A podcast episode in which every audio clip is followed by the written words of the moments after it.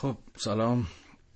دوستان عزیز امیدوارم حال همتون به رغم این روزهای سخت به حد ممکن و مقدور خوب باشه و حسابی مراقب خودتون و دوروبری ها و عزیزانتون بوده باشید. من قبل از هر چیزی اصخایی کوچولو بکنم بابت تأخیری که در انتشار فایل سوم پیش اومد من راستش بخواین امیدواریم این بود که بتونم به گونه پیش برم که هر سه چهار روز بخشی از کتاب آرنت رو وضع بشر بخونم و منتشرش بکنم. اما یه فاصله فکر می‌کنم یه هفته ده روزه نمی‌دونم یه بیشتر کمتر بین فایل دوم و این فایل سوم پیش اومد که خب ناشی از بازگشت به خانه پدری و مشغله های خانواده و اینجور داستان ها بود که خب احتمالا همتون کمتر بیشتر باهاش آشنایی رو احتمالا دارید. همین تجربه رو هم سپری می‌کنید. حقیقتش این که خیلی سخت بود یه مرخصی بگیرم این لابلا و یک خلوتی پیدا بکنم و بتونم این بحث رو با شما در میون بگذارم و گام به گام با هم پیش بریم. به حال امیدوارم از این به بعد نظم منظمتری این خانشه وضع بشر پیدا بکنه و من بتونم مرتبتر و در فواصل کوتاهتر این بحث رو با شما پیش ببرم.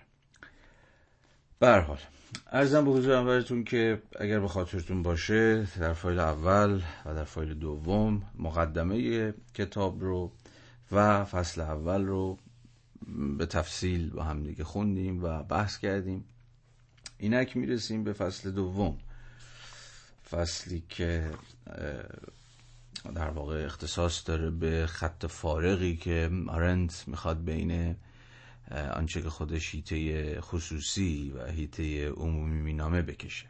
به نظرش می‌رسه که این تمایز تمایزی است فوق العاده بنیادین و حیاتی و پرابلماتیک برای تفکر سیاسی.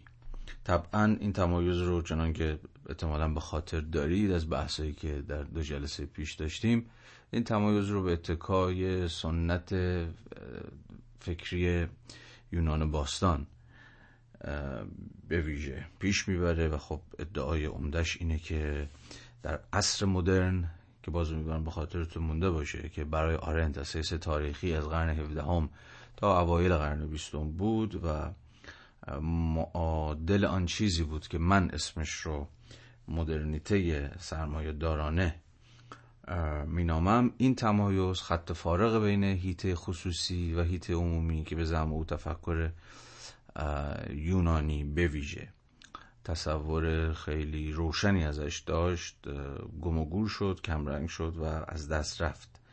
یا به تعبیر دیگری که حالا ما به تفصیل بحث خواهیم کرد تفاوت بین خانه و پلیس بین اویکوس و دولت شهر کمرنگ شد و دیگه موضوعیت حیاتی خودش رو در تفکر سیاسی عصر مدرن از کف داد.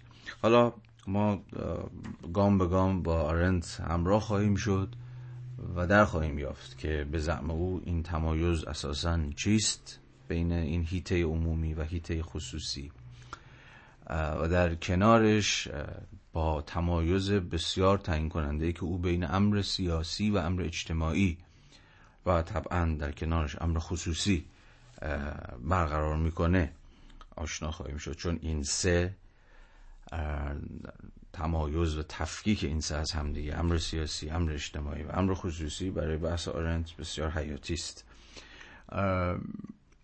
در نظریه سیاسی معاصر نیز همچنان به ویژه شاید در یکی دو دهه اخیر دوباره این تمایز آرنتی سر بر کرده یعنی همین تمایز بین هیته خصوصی و هیته عمومی که خب سوال محور اینه که چه چیز واقعا این دوتا رو از همدیگه جدا می‌کنه.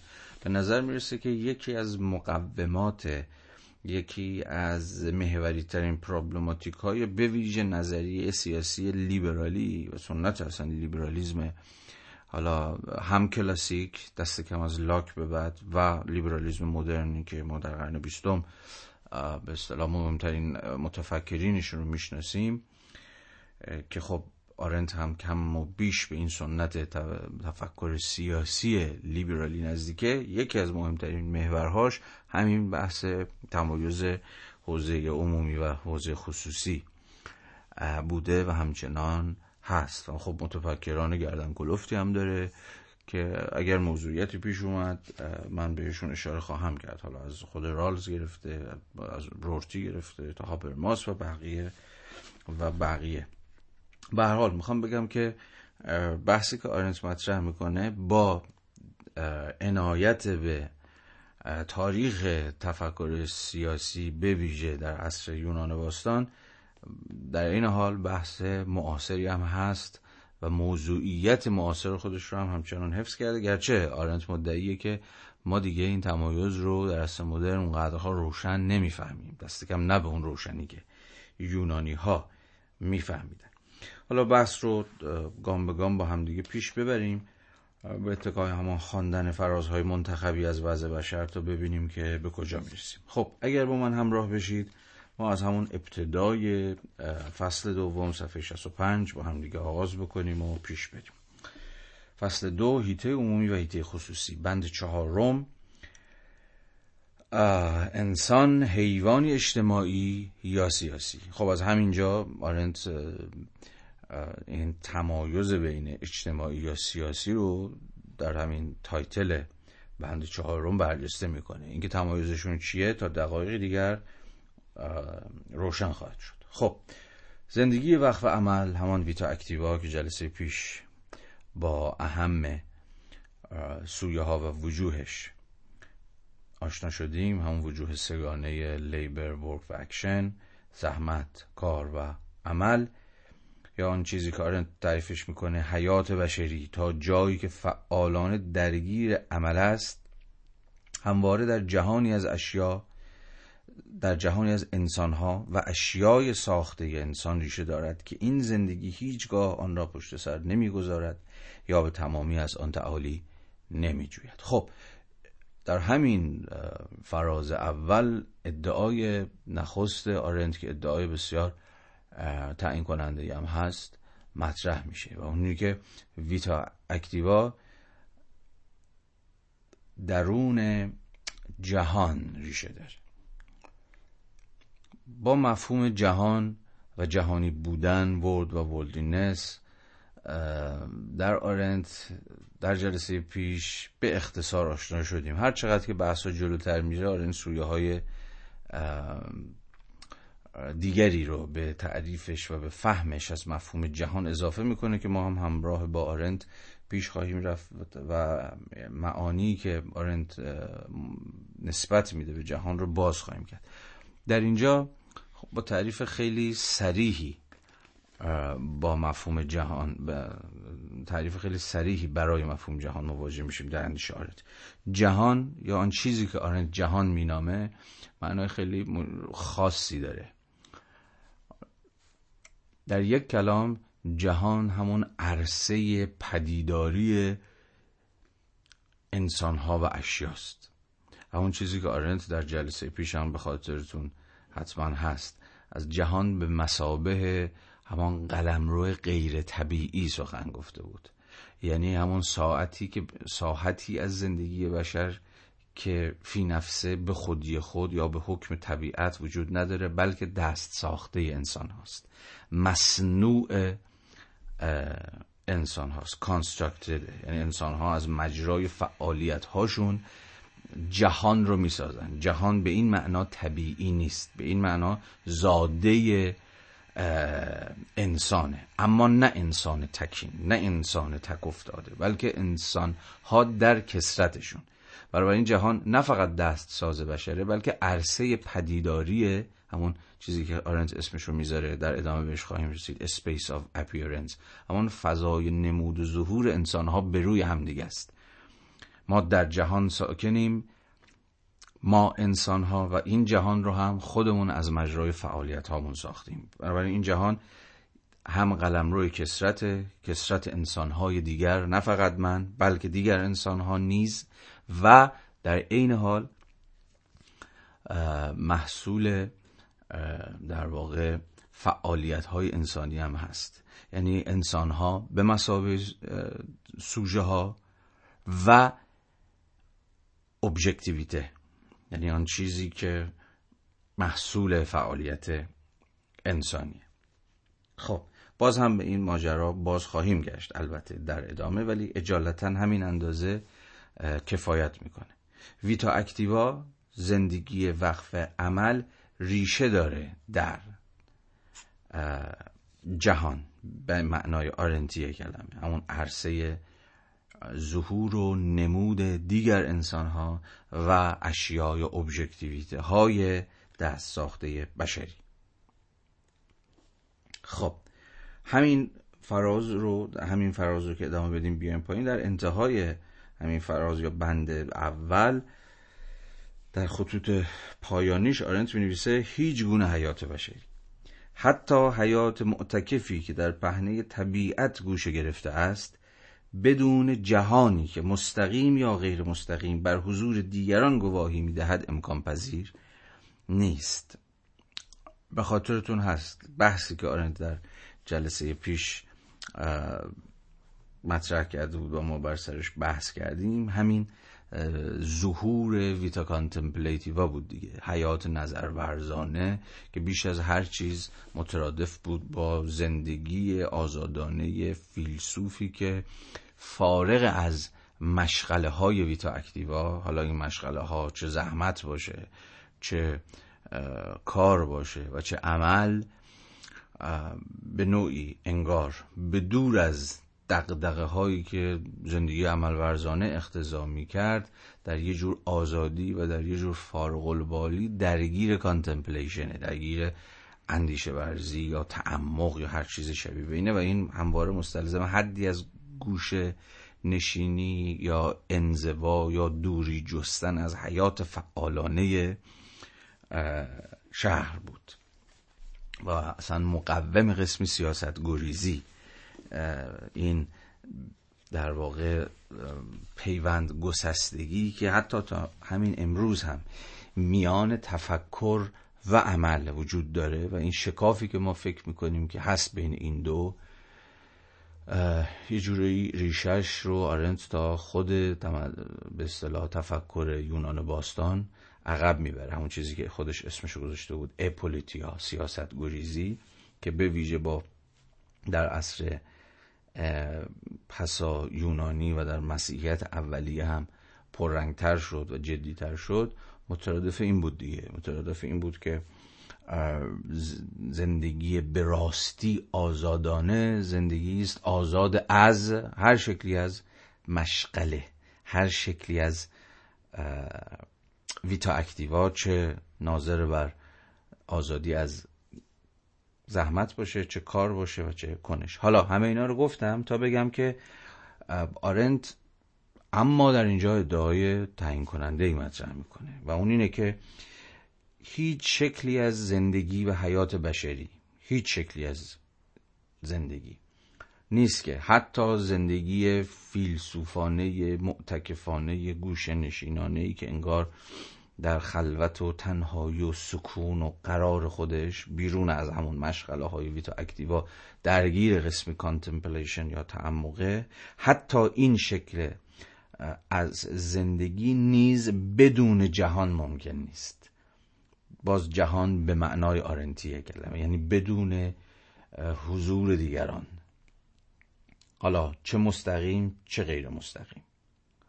همواره حتی هر شکلی از تفکر منزویانه نیز مبتنی است بر مشروط و مسبوق است به وجود جهان. یعنی حضور دیگران رو انگار مستقیم یا غیر مستقیم مفروض گرفته و همواره جهانمنده و نمی‌تونه به این معنا جهانمند نباشه. خب حالا به اهمیت و دلالت های این دعوی آرنتی در ادامه باز خواهیم داشت. اما اجازه بدید ادامه بدیم. همه این فعالیت های بشری مشروط به این واقعیتند که انسانها با هم به سر می‌برند. ادامه همون تز تز هر شکلی از حیات بشری همواره مستلزم وجود جهانه یا وجود جهان رو از پیش چه بدونه چه ندونه فرض گرفته. همه فعالیت های بشری مشروط به این واقعیت واقعیتند که انسان ها با هم به سر می‌برند. اما تنها عمل است. حالا یه تبصره داره می‌زنه و اضافه می‌کنه به بحث شارنت اینجا. اما تنها عمل است که خارج از جامعه انسان ها حتی قابل تصور هم نیست. به خاطرتون احتمالا باید باشه. و من هم تا جایی که به خاطر دارم اشاره سریحی کردم. اگر نکردم الان به سراحت بیشتری اشاره می‌کنم و به خاطرتون میارم که آرنت میان سوت ویتا اکتیوا قسمی اولویت بندی شاید بشود گفت یا سلسله مراتب قائل بود. labor work و اکشن هم شأن یا هم سطح هم تراز متقارن یا هر چیز شبیه به این نیستن. یه جور سلسله مراتب بین اینها برقراره. پایین ترین و ابتدایی ترین سطح vita activa یادتونه که همون زحمت بود همون labor بود که ناظر بر یه فعالیت ضروری بود که هر ارگانیسم زنده برای تداوم و برای حفظ بقای خودش ناگزیر از ارتکابش بود. ما ناگزیر از لیبریم برای اینکه ارگانیسم هایی ارگانیسم هایی هستیم که باید زنده بمونن. به این معنا و فقط به این معنا لیبر با سطح حیات صرف همون سطح زو حیات محض زندگی ناب زندگی برای صرف زندگی در پیوند بود. سطح دوم در نظام سلسله مراتبی وجوه سگانه ویتا اکتیوا خب به خاطرتون هست ورک بود. ورک همون فعالیتی که دستن در کار ساخت و ساز جهانه و به این معنا گره می‌خوره با قسمی پوئسیس با قسمی ساختن بنا کردن.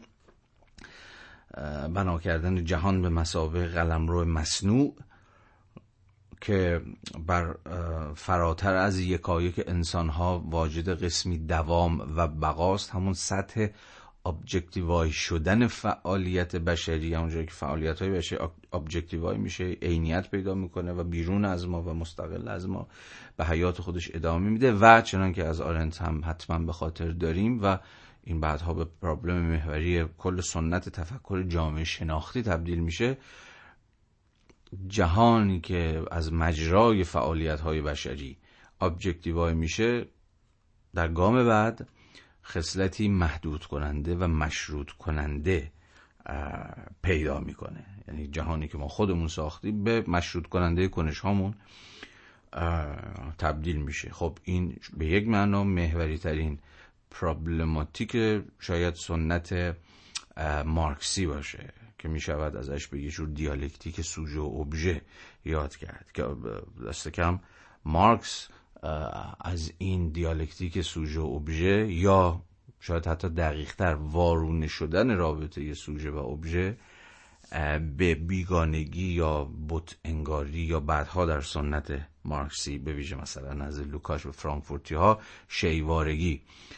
تعبیر می‌شد. یعنی جایی که سوژه ها خالقان جهان در برابر آنچه که ساختند همان ابجکتیویته یا آنچه که به شکل objectify تحقق بخشیدن به یک معنا سر تسلیم فرود میارن یا به تعبیر کمتر حالا اغراق شدهش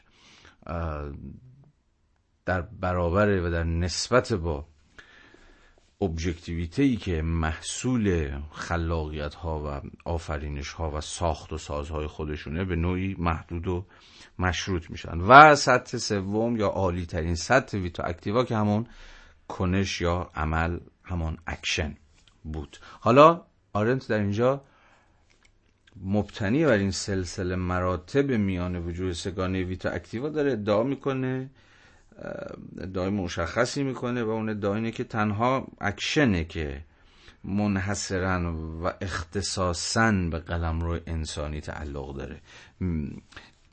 labor و ورک دو فعالیتی هن که به رغم اینکه انسانی هن اما فقط انسانی نیستن بلکه دیگر موجودات رو هم می‌توان تصور کرد درگیر دست کم قسمی لیبر باشن یا درگیر قسمی ورک باشن. حالا ادامه ماجرا رو ببینید. فعالیت زحمت مستلزم حضور دیگران نیست. گو اینکه موجود زحمتکشی که در انزوای کامل به سر می‌برد نه انسان بلکه حیوان زحمتکش به حقیقی ترین معنای کلمه است. البته هم آرنت و هم ما می‌دونیم که تصور زحمتی که یا لیبری که مستقل از حضور دیگران باشه تصور بسیار بعیدی است. نمیگم تصور ناممکن است. ولی دیگه هر چقدر جلوتر میریم و جلوتر میریم تصور بعیدتر و بعیدتری به نظر می‌رسه. ما در جهانی زندگی می‌کنیم که بیشتر و بیشتر لیبرها به هم وابسته میشن. همون دیویژن آف لیبر یا تقسیم کار به زبان رایج یا تقسیم زحمت به زبان آرنتی همون باش آشناییم که معنایی نداره جز وابستگی و در همتنیدگی لیبرها به هم دیگه. اما تصور مثلا رابینسون کروزویی یعنی یعنی یه فرد تک افتاده که در یه جزیره به تنهایی درگیر رتخ و فتخ امور روزمرشه و برای بقای خودش می جنگه و اولین و شاید آخرین دغدغش اینه که چگونه زنده بمونه به حیات صرف خودش ادامه بده. به حال تصور تصور ممکن است آرنت هم همین با همین تصور ممکن سر کار داره. بنابراین میشه به labor فکر کرد مستقل از حضور دیگران. در ادامه خواهیم دید که می‌خواد بگه فقط اکشنه که نمی‌تونیم مستقل از حضور دیگران حتی تصورش بکنیم. چون شرط وجودی کنش یا همون اکشن عمل اینه که در نسبت با دیگران در همراهی با دیگران ممکن میشه. خب کسی که کار و تولید می‌کند حالا می‌خواد راجبه ورک و نسبتش با حضور دیگران یا این پرسشگاه یا ورک به تمامی و انحصارا به قلم روی انسانی تعلق داره یا نه سخن بگه. ببینید کسی که کار و تولید می کند و جهانی را می سازد که تنها مسکون خود اوست همچنان سازنده است اما هوموفابر انسان سازنده یا ابزارساز نیست. او کیفیت اختصاصا بشریش را از کف داده و به بیان دقیقتر نوعی خداست. البته نه خدای خالق بلکه صانعی الهی آنچنان که افلاتون در یکی از اسطوره او را توصیف کرده است. حرف آرن چیه در اینجا؟ کم و بیش روشنه. و اون اینه که ورک ساختن همون ساحت کار و تولید ساحت پوئسیس ساحت تماما و منحصرا انسانی نیست. یا به تعبیر دیگه کار و تولیدی که انگار قراره که به مصنوعی منجر بشه که یا به ساختن جهانی بیانجامه که فقط خود انسان در تکینگی خودش ساکن اونه اصلا عمل انسانی نیست. نمی‌توان به آفریدن یا به ساختن جهان فکر کرد که بی نیاز از حضور دیگران باشه. چنین چیزی اگر بتوان آن رو به اندیشه درآورد که می‌توان به اندیشه درآورد بیشتر از اینکه صفتی یا مشخصه ای مشخصا انسانی باشه ویژگی ویژگی یه جور خدای افلاتونیه به معنای خیلی ساده کلمه ورک همان ساختن همان کار و تولید کاری است که غیر از انسان ها از خدایان هم ساخته است. و به ویژه از یه جور خدای افلاتونی که حالا داخل پرانتز دیگه تمایز خدای افلاتونی همون دمیور با خدای مثلا ادیان ابراهیمی برای همتون آشناست دیگه تفاوت عمدش و بارسترین تفاوت این دو نوع خدا اینه که خدای ادیان ابراهیمی به دقیق ترین معنای کلمه خالقه یعنی چیزی رو خلق می‌کنه و میآفرینه اون هم از هیچ کریشو اکس نیهیلو یعنی خلق از عدم خلق از هیچ که جهان رو از صفر میآفرینه و به تعبیر به اصطلاح فلاسفه کلاسیک خود جهان در اندیشه ادیان ابراهیمی حادثه یعنی لحظه آغازی داره که خداوند اراده می‌کنه که کن فیکون اراده می‌کنه و جهان تکوین پیدا می‌کنه. اما خدای افلاتونی و مثلا کلا خدای به صلاح یونانی بیشتر از اینکه خالق باشه سانه است. سانه از همون ساختن دیگه همونی که بعدا کلمه صنعت و اینا هم ازش مشتق میشه. اهل ساخت و سازه. بیشتر شبیه یه جور مجسمه ساز میمونه. به این اعتبار که جهان پیشاپیش هست اما در کسبت یه جور ماده بیشکل همون حیولا و کار سانه یا کار دمیور یا کار خدای افلاتونی اینه که از این, از این ماده از این متر که هیچ ماده که فرمی نداره فرمی بیرون بکشه. یا به تعبیر بهتر بهش فرم بده. متر اونجاست هیولا اونجاست. کار سانه اینه که این فرم می‌گیره ورزش این ماده رو می‌گیره ورزش میده و بهش فرم میبخشه. و به این اعتباره که شبیه مجسمه سازه ماده از پیش موجودی رو بهش سر و شکل میده و به این معناست که درگیر نوعی صنعته خدای افلاتونی صنعتکاره به این به این معنای. کلمه. و به این معنا هم هست که اهل ساخت و ساز اهل پوئسیسه. به حال ادعای آرنت هم اینه که تا جایی هم که به ورک مربوط میشه ما ورک رو ورک به خدایان نیز هم تعلق داره. خدایی که یه در تنهایی خودش و در جهان تکینه خودش دستن در کار صنعتکاری و ساختن جهانی است که احتمالا فقط خودش قراره که درش ساکن بشه.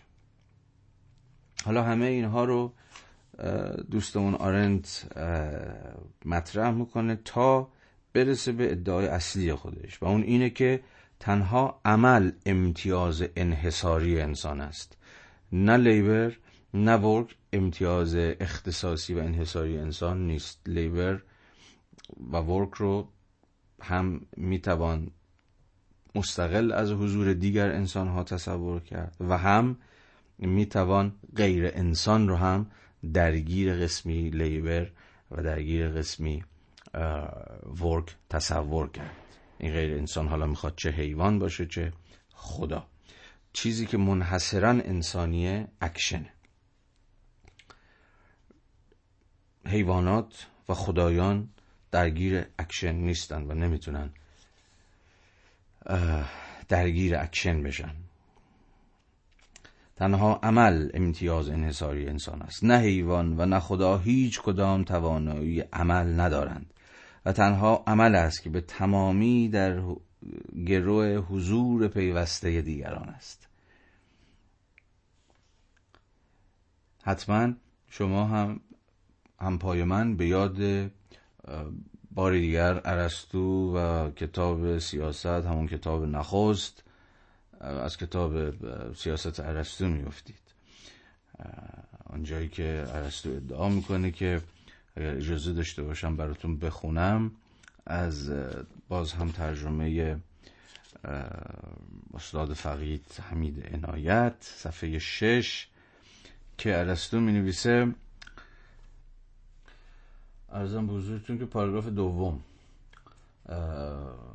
از همون صفحه شش آن کس که نمی‌تواند با دیگران زیست کند و یا چندان به ذات خیش متکی است که نیازی به همزیستی با دیگران ندارد عضو شهر نیست و از این رو باید یا دد باشد یا خدا. دد همون بیست همون چیزی که میشه به حیوان. ترجمهش کرد.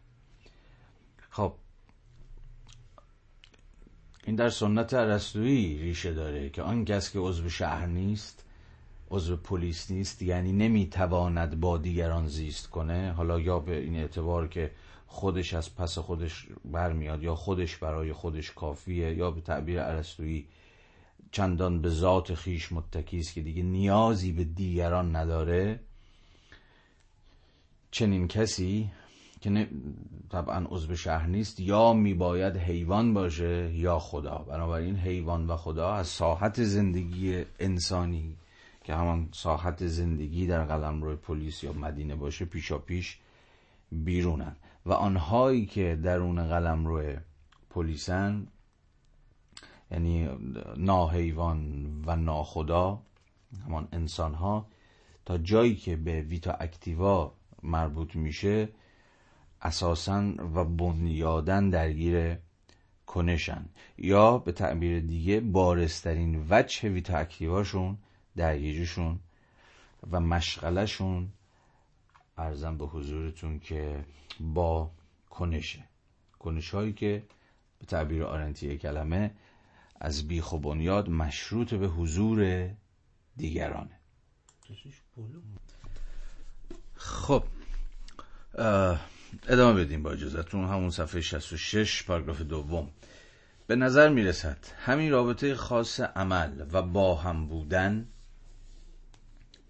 ترجمه قدیم عبارت عرستوی زون پولیتیکون به انیمال سوسیالیست را که پیشا پیش نزد سنکا دیده می شود به تمام و کمال توجیه می کند ترجمه ای که سپس از طریق توماس آکویناس به صورت ترجمه معیار در می آید ترجمه معیار اینه.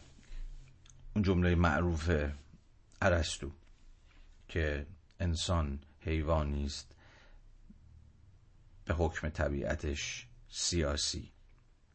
این گونه ترجمه میشه. انسان بنا به طبع خیش سیاسی یا همون اهل مدینه یعنی اجتماعی است. همین نشاندن ناخداگاه صفت اجتماعی به جای صفت سیاسی بیش از هر نظریه پر طول و تفصیلی معلوم می دارد که فهم اصیل و آغازین یونانی از سیاست تا چه اندازه از کف رفته بود. در این خصوص این مطلب اهمیت دارد گرچه تعیین کننده نیست که واژه سوشیال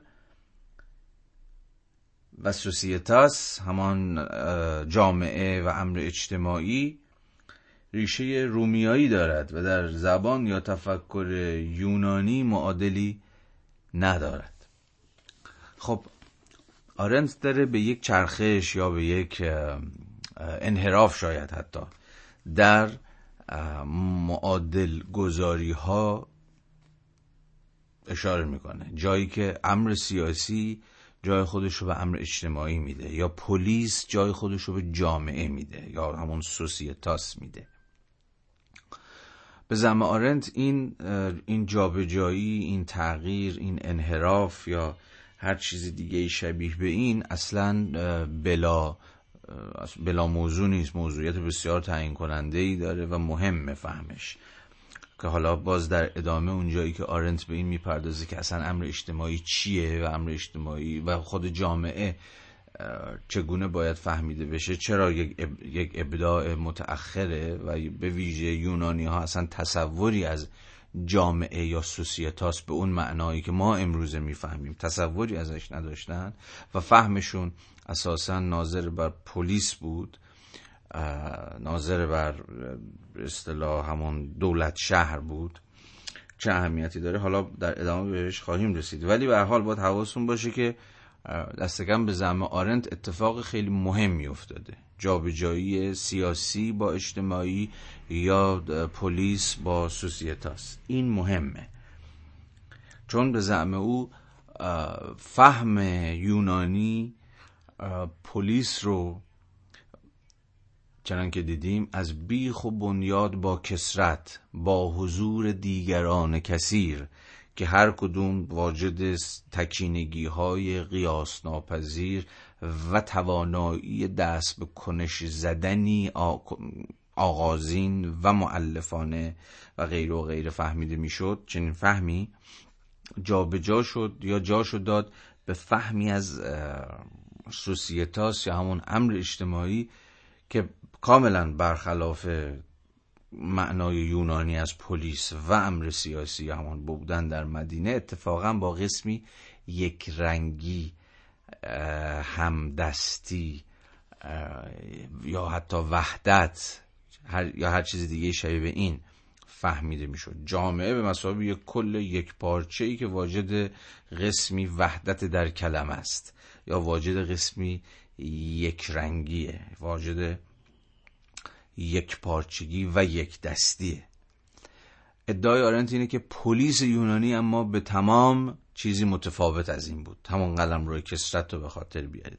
قلم روی انسانهای تکین رو به خاطر بیارید که بسیار برای بحث آرند حیاتیه. من البته اندکی پیش دستی کردم و آن چیزی رو که آرند در ادامه به تفصیل بهش اشاره می‌کنه رو اینجا مطرحش کردم تا برای شما روشن باشه که ناگهان چرا آرند به این تغییر در ترمینولوژی اشاره می‌کنه یا به یک جور ترجمه غلط؟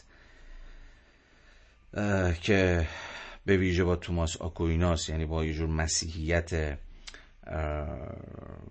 قرون وسطایی به ویژه تعریف میشه. و جا میفته این تعریف چرا به زمان آرنت یه جور انحراف از تفکر سیاسی یونانی؟ و هر کدوم از اینها به چه, نوع به چه میراسی اشاره دارن که حالا بهش باز خواهیم گشت. پس ادعاش اینه. مسئله در تفکر سیاسی یونان پلیس نه است امر سیاسی نه امر اجتماعی. حالا با یه تعریف خیلی خیلی آغازینی که در ادامه بستش خواهم داد من به دست دادم از هر یکی از این دو.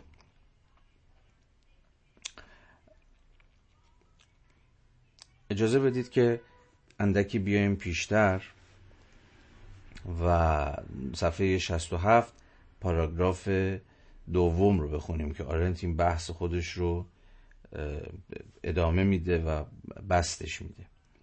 اما قبل از اون اجازه بدید این رو هم اشاره بکنم چون به نظرم می‌رسه اشارش خالی از فایده نیست. حتی همین امروز هم در تعاریف بعضن رایج از تعریف عرستویی از انسان ما با جابجایی صفت سیاسی و اجتماعی سرکار داریم. انگار این دو یکی هن. انسان موجودی است اجتماعی. خیلی بیشتر با این تعریف سرکار داریم. و حتی در بسیار از ترجمه های انگلیسی اون جمله معروف انسان به مسابه زون پولیتیکون عرستویی به همین انیمال سوسیالیست یا سوشیال انیمال ترجمه میشه. حتی همین امروز و به رغم مثلا ملاحظات انتقادی کسانی مثل آرنت ما خط فارق بین امر اجتماعی و امر سیاسی رو بر وفق سنت تفکر سیاسی یونانی آنچنان که آرنت روش دست می‌گذاره نمی‌فهمیم. برای آرنت اینو خاطرتون باشه. هر چقدر جلوتر بریم این داستان روشنتر میشه. انفکاک تعیین کننده ای بین این دو, این دو وجود داره. امر سیاسی قلمرو گشودگی به روی کسرت های قیاس ناپذیره و ممکن بودنش یا به تعبیر دیگر شرط امکانش شرط امکان امر سیاسی همواره گشودگی به روی کسرت یعنی هم چون که جلسات پیش هم صحبت کردیم هم شرط امر سیاسی کسرته و هم نتیجه امر سیاسی قرار کسرت باقی بمونه. به خاطر دارید که از این حرف زدم که دست کم در مرام و منش فکری آرنت مسئله نیست که ما از کسرت شروع می‌کنیم و در نهایت به وحدت ختم می‌کنیم بلکه ما از کسرت شروع می‌کنیم و انتهاش هم همچنان حفظ کسرته و خب این نکته بسیار تعیین کننده است که آرنت از مجرای اون خب راه خودش رو یه جورایی هماهنگ با سنت لیبرالی از تفکر می شود گفت که به ویژه هگلی جدا می‌کنه. چون در نهایت در سنت هگلی چنان که بهتر از من می‌دونید ما با عبور از کسرت به وحدت حالا به میانجی یه جور وساطت دیالکتیکی که انگار قرار کسرت ها رو همچنان در دل وحدت زنده نگه داره مواجهیم. ولی به هر حال برای آرند امر سیاسی مفروضش آغاز از کسرته و این کسرت همچنان به مسابه نتیجه هم میباید باقی بمونه. اما بنا به ملاحظات آرنت از وقتی که سر و کله امر اجتماعی و جامعه پیدا شد اصولا امر اجتماعی و جامعه مفاهیمی است معادل قسمی یک دستی و همرنگی و وحدت. و اون و اینها مفاهیمی است که برای آرنت ختم اصلا عمله. ختم و اعلام امتناع و پایان امر سیاسی جایی که در نهایت ما قرار به جور وحدت برسیم. یا از وحدت آغاز می‌کنیم چه از وحدت آغاز کنیم چه قرار باشه که به مسابقه نتیجه به وحدت برسیم. حالا این موضوعات هم باز در ادامه تکلیفشون روشنتر خواهد شد اگر اندکی تحمل بکنید. اما اجازه بدید ادامه بدیم بحث رو همون پاراگراف دوم صفحه 68 که قبل از این ملاحظه می‌خواستم بخونم. آرنت می نویسه مطابق تفکر یونانی قابلیت بشری سازماندهی سیاسی با آن معاشرت طبیعی که کانونش خانه اویکیا و خانواده است نه تنها متفاوت است بلکه تضاد آشکار دارد. خب برای اولین بار آرنت میره سراغ پرابلم محوری فصل دوم. یعنی همون جایی که هیته خصوصی همان قلمرو خانه و خانواده که نوع خاصی از زندگیه انگار یه جور زندگی نخستینه یا به تعبیری زندگی طبیعیه جدا میشه و خط فارقی داره با هیته عمومی که همون قلمرو زیستن در شهر با دیگران باشه. ادعای آرنت اینه که تفکر یونانی بین این دو تمایز میگذاشت بین این دو نوع زندگی زندگی طبیعی و زندگی سیاسی. زندگی درون قلمرو خانه که فقط با اموری که منحصرا به خود فرد و به اعضای خانوادهش مربوط می‌شد و پلیس که فرد در اون با مسائل و موضوعاتی درگیر بود که غیر از خودش موضوع و مسئله کسرتی از دیگران هم بود این تمایزی هست بین این دو هیته و این دو زندگی. برآمدن پلیس یا همون دولت شهر به این معنا بود که انسان علاوه بر زندگی خصوصیش واجد نوعی زندگی دوم یعنی بایوس پولیتیکوس یا زندگی سیاسی شده است. پس دو نوع زندگی. یا به تعبیر بهتر دو سطح از دو سویه از یا دو ساحت از زندگی. زندگی خصوصی و زندگی سیاسی یا زندگی عمومی. اکنون هر شهروندی به دو نظام یا مرتبه وجودی تعلق دارد و تمایز مشخصی در زندگیش میان آنچه از آن خود اوست و آنچه جمعی یا مشترک است وجود دارد. اینکه تأسیس پلیس مسبوق به تخریب همه واحدهای سازمان یافته مبتنی بر خویشاوندی نظیر طایفه و قبیله بود صرفا عقیده یا نظریه ارسطو نبود بلکه واقعیت تاریخی محض بود. خب باز اشاره داره به کتاب همین سیاست که ارسطو برآمدن پلیس رو یا همون شهر رو ناظر بر عبور یا تخریب و نابودی زندگی قبیله‌ای و زندگی در طایفه و از این دست. تعریف می‌کنه. یعنی میگه اصلا واقعیت تاریخی برآمدن پلیس پلیس یونانی مثلا آتن ناظر بر همین زندگی به اصطلاح خصوصی پیشا سیاسی در قلمرو خانواده بود که حالا می‌تونست شکل زیستن در طایفه یا قبیله یا هر چیز شبیه به این رو پیدا بکنه. از میان همه فعالیت های ضروری و موجود در اجتماعات بشری تنها دو فعالیت سیاسی و مقوم آن چیزی انگاشته می شدن که ارسطو bios politikos می نامید یعنی عمل پراکسیس و سخن lexis که حیطه امور بشری از دل آنها سر بر می آورد اموری که هر آنچه صرفا ضروری یا سودمند است به کلی از دایره آنها بیرون می ماند خب اشاره می‌کنه به دو جزء یا دو معلفه یا دو عنصر برسازنده زندگی سیاسی. به تعبیر دیگه دو فعالیت تعیین کننده زندگی سیاسی.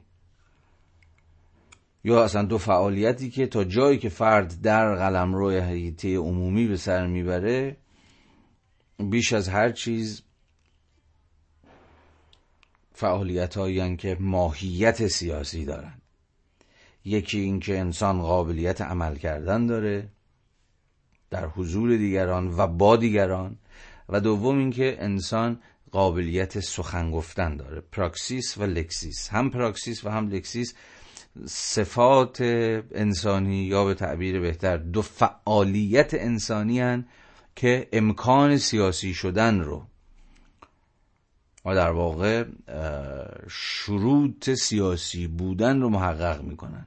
ما انسانهای سیاسی هستیم یا به تعبیر دیگر واجد زندگی سیاسی هستیم چون می‌تونیم دست به عمل بزنیم چون می‌تونیم که سخن بگیم.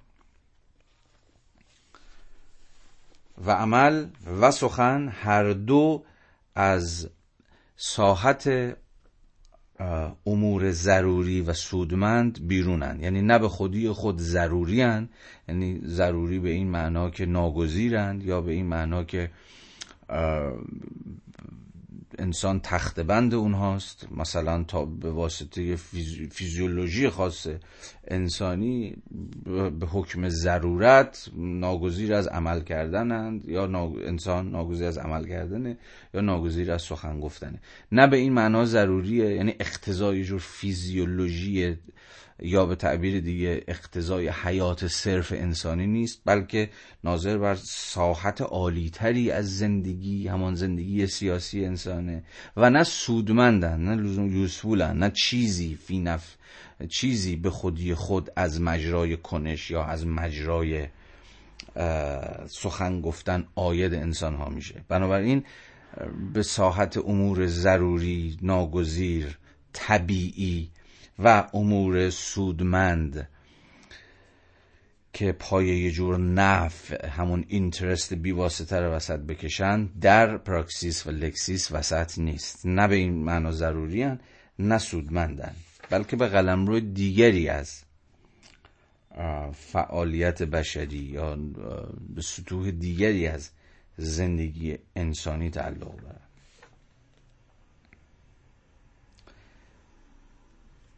همون صفحه 68 پاراگراف آخر. در تجربه پلیس که به حق پرحرفترین همه تنواره های سیاسی نامیده شده است پرحرفترین از این حیث که بیش از هر به قول آرنت تنواره سیاسی دیگری هر گونه بادی پولیتیک همون اجتماع سیاسی دیگری در طول تاریخ مبتنی بر سخن گفتن همون مبتنی بر لکسیس بوده و اهمیتی که همواره قابلیت سخن گفتن بشری داشته. به این معنا از پرحرفترین حرف می‌زنه. به حال یونانی ها بودن که به اهمیت رتوریک به اهمیت آداب سخن گفتن و اینکه این سخن گفتن تابع قواعدی است پی بردن. یه جورایی مبدع رتوریک به معنایی که ما امروز می‌شناسیم یونانی ها هستند در عصر پلیس یونانی در عصر زندگی سیاسی یونانی. ولی خود نشون میده که چقدر در زندگی سیاسی یونانیان سخن گفتن و قابلیت های و آداب و قواعد سخن گفتن مهم و محوری بوده. باز همه اینها رو گفتم تا صدای ترقه های چهارشنبه سوری هم در از بیرون میاد. تا توضیح بدم که چرا آرنت میگه در تجربه پلیس که به حق پرحرف ترین همه تنواره های سیاسی نامیده شده است و از آن هم بیشتر در فلسفه سیاسی برخاسته از آن عمل و سخن مجزا شدند. خب امروز شاید ما کمتر می‌تونیم این دعوی رو جدی بگیریم که اکشن یا پراکسیس یه چیزه و lexis چیز دیگری.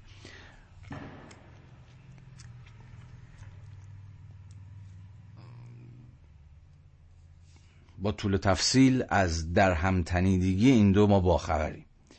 مثلا آنجایی که از اسپیچ اکت ها حرف می‌زنیم یعنی از کنش های گفتاری آنجایی که سخن گفتن خود قسمی عمل کردنه و احتمالا امروز به ویژه بارسترین وجه عمل کردن نه لزوما مهمترین یا محوری ترین بارسترین و برجسته ترین و مرئی ترین وجه دست به عمل زدن در زندگی سیاسی جهان ما همان سخن گفتنه.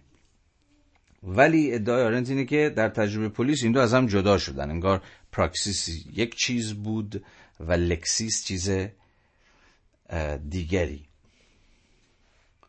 و هرچه بیشتر به صورت فعالیت های مستقل در آمدن تأکید بر عمل جای خود را به تأکید بر سخن داد و باز همون اهمیت رتوریک در سنت تفکر یونانی. آن هم سخن از آن حیث که وسیله‌ای برای اقناع است نه از آن لحاظ که شیوهی اختصاصا بشری است برای پاسخ دادن به هر آنچه روی داده یا انجام گرفته است. پاسخ متقابل دادن به آن و پاسخگوی آن بودن.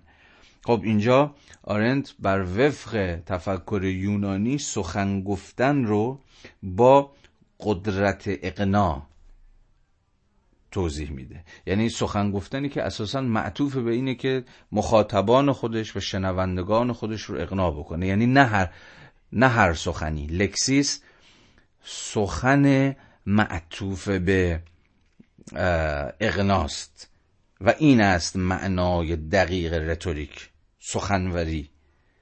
سخنوری یا همون رتوریک یونانی نوعی از سخن گفتنه که قرار مخاطب خودش رو قانع بکنه و به این معنا با, با یه جور سخن فلسفی همان همان دیالکتیک که معطوف به انکشاف حقیقته بیش از هر چیز درگیر اینه که به حقیقت رو منکشف بکنه از مجرای قسمی استدلال ورزی فیلسوفانه همون دیالکتیک متفاوته. بنابراین ما با دو سطح از انگار سخن سر کار داریم. سخنی ناظر بر حقیقت که باز گره می‌خوره به فیلسوف فیلسوفه که درگیر دیالکتیک نوع خاصی از سخن گفتنه چه با خودش سخن بگه چه با دیگری.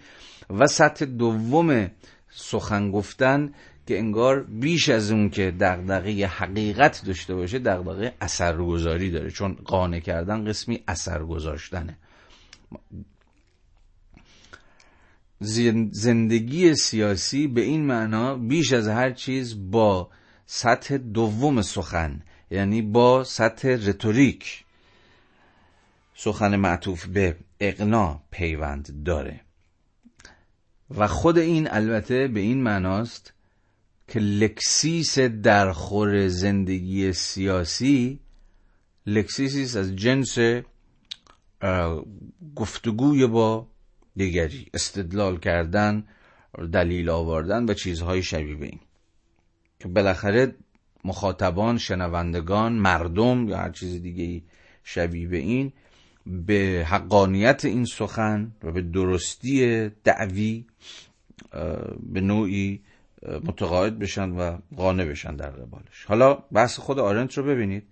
سیاسی یا اهل مدینه بودن زیستن در پلیس به این معنا بود که تکلیف همه چیز از طریق سخن و اقنا معلوم می‌شد نه از طریق زور و خشونت. بنابراین زندگی در پلیس نوع خاصی از اخلاق مواجهه شاید بتونیم اسمش رو بذاریم. اختزا کرد مواجهه شهروندان آزاد در قلم روی پلیس یا هر شکل از زندگی سیاسی مبتنی بر قسمی اقناس که البته آداب خودش و قواعد خودش و ای بسا ترفندها و شگردهای خاص خودش داره. این مواجهه دست کم در تفکر یونانی مواجهه شهروندان آزاد در پلیس نمی‌تونسته مبتنی بر خشونت و اعمال یه جور اقتدار فرادستانه مبتنی بر سلسله مراتب باشه. یعنی از جنس دستور دادن نیست. از جنس فرمانبری و فرمانداری نیستش. قسمی رابطه هم ارزانه است. هم, هم ارز به هر دو معنای کلمه. هم هم ارز یعنی افقی یعنی افراد در هم افقن هم ارزن یعنی کنار هم دیگن کسی بالاتر کسی پایینتر نیست. و هم هم ارزن یعنی هم ارزشن. کسی شعن بالاتر یا شعن پایینتری نداره. پس در اینجا آرنت از اختزاعات زندگی سیاسی در قلم روی پلیس داره حرف می‌زنه که یکی از این اختزاعات یکی از این ویژگی ها و احتمالا مهمترینشون اینه که این زندگی سیاسی مبتنی بر لکسیسه مبتنی بر سخن استدلالی مبتنی بر اقنا اقنای شهروندان آزاد و برابر و هم ارزه و خب چنین شعنی از زندگی چنین اخلاق سیاسی بالکل از اخلاق ناظر بر زندگی طبیعی زندگی در قلم روی خانواده متفاوته. زندگی در خانواده نوع خاصی از اخلاق رو اختضا می‌کنه یا مبتنی بر نوع خاصی از اخلاقه و به این اعتبار مبتنی بر نوع خاصی از روابط قدرت زندگی پلیس زندگی در پلیس یا همون زندگی سیاسی مبتنی بر نوع دیگری از روابط قدرته حالا بحث خود آرنج رو ببینید. در خودفهمی یونانی واداشتن مردم به وسیله اعمال خشونت دستور دادن به جای اقنا شیوه های ما قبل سیاسی برای سلوک با مردم و مشخصه زندگی بیرون از پلیس. همان زندگی مشخصه زندگی در خانه و حریم خانوادگی و اینها بود که در آن رئیس خانواده با قوایی بلا منازه و مستبدانه حکم میراند یا مشخصه زندگی در امپراتوری بربر آسیا بود که استبداد آنها بارها و بارها به سازمان خانواده تشبیه شده است. خب به بحث خیلی مهم می رسیدیم. یکی از پس وجوه تمایز زندگی در قلمرو خان و خانواده و زندگی در قلمرو پلیس همان, هیت، همان هیته عمومی زندگی سیاسی این بود که ما با دو نوع پس روابط قدرت سر کار داریم. در خانواده با نوعی رابطه فرادستانه فرودستانه مبتنی بر قسمی آمریت که به این معنا پیشا سیاسیه چی حکم می‌کنه؟ خشونت و قدرت. آداب رفتار پدر ولی سرپرست حاکم خانواده با زیر دستاش همون اعضای خانواده حالا همسر کودکان بردگان و دیگر احتمالا اعضای خانه و خانواده. این یه نوع روابط قدرته و یک نوعی از مناسبات افراد با همدیگر رو تعریف می‌کنه که کاملا به تعبیر آرنتی کلمه پیشا سیاسی است. و زندگی سیاسی که برخلاف اولی مبتنی بر ارزم به حضورتون که قسمی گفتگوی مبتنی و معطوف به اقناست پس این زندگی پیشا سیاسی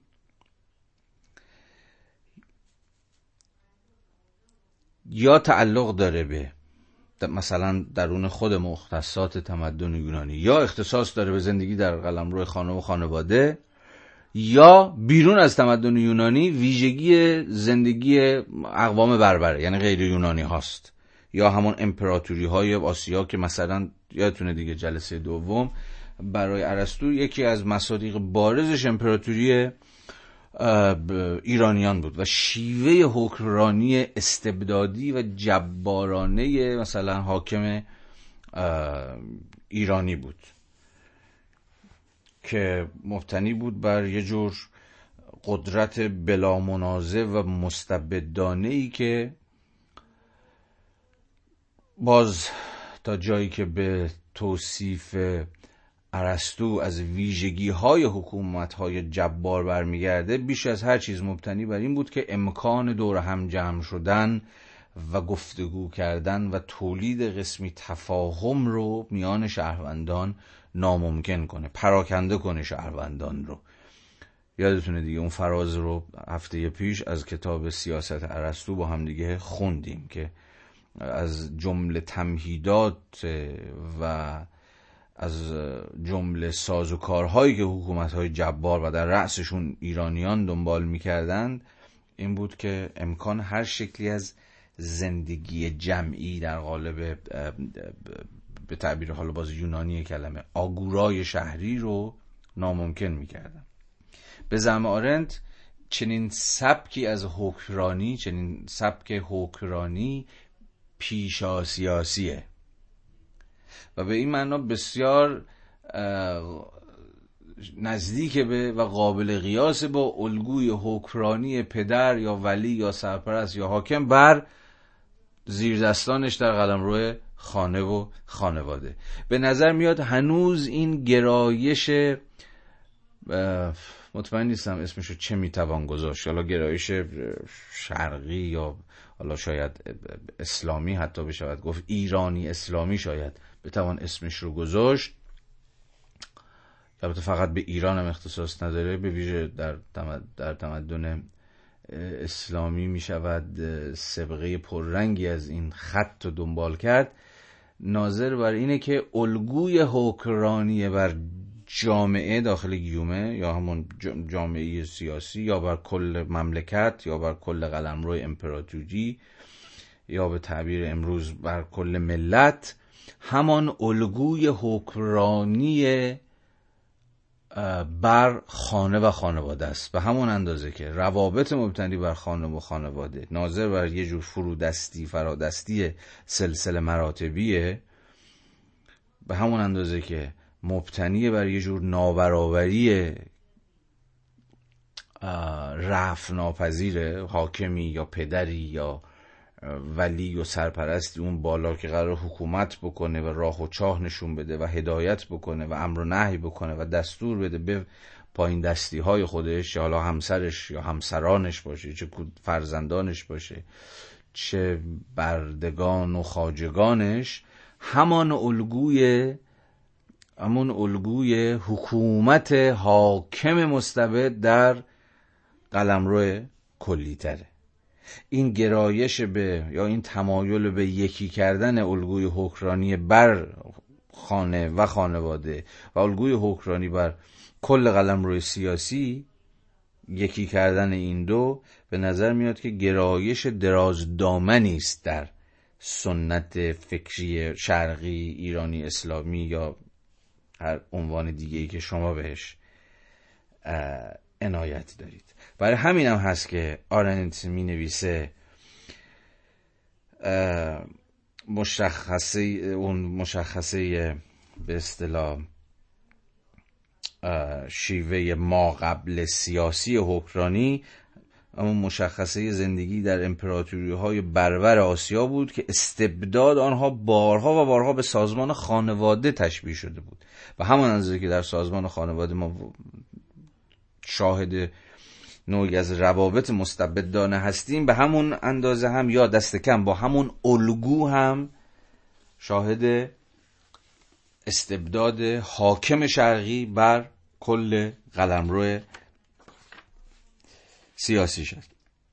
به این موضوع باز دوباره در ادامه به اشکال دیگری باز خواهیم گشت که بحث بسیار درازدامنی هم هست و می‌تونه ما رو به وجوهی از تفکر سیاسی در اسلام به ویژه حساستر بکنه. اما بحث آرنت رو دوباره دنبال بکنیم. چون گفتم برمیگردیم تا دقیقی دیگر به همین موضوع. صفحه 69 پاراگراف دوم. تعریف ارسطو از انسان.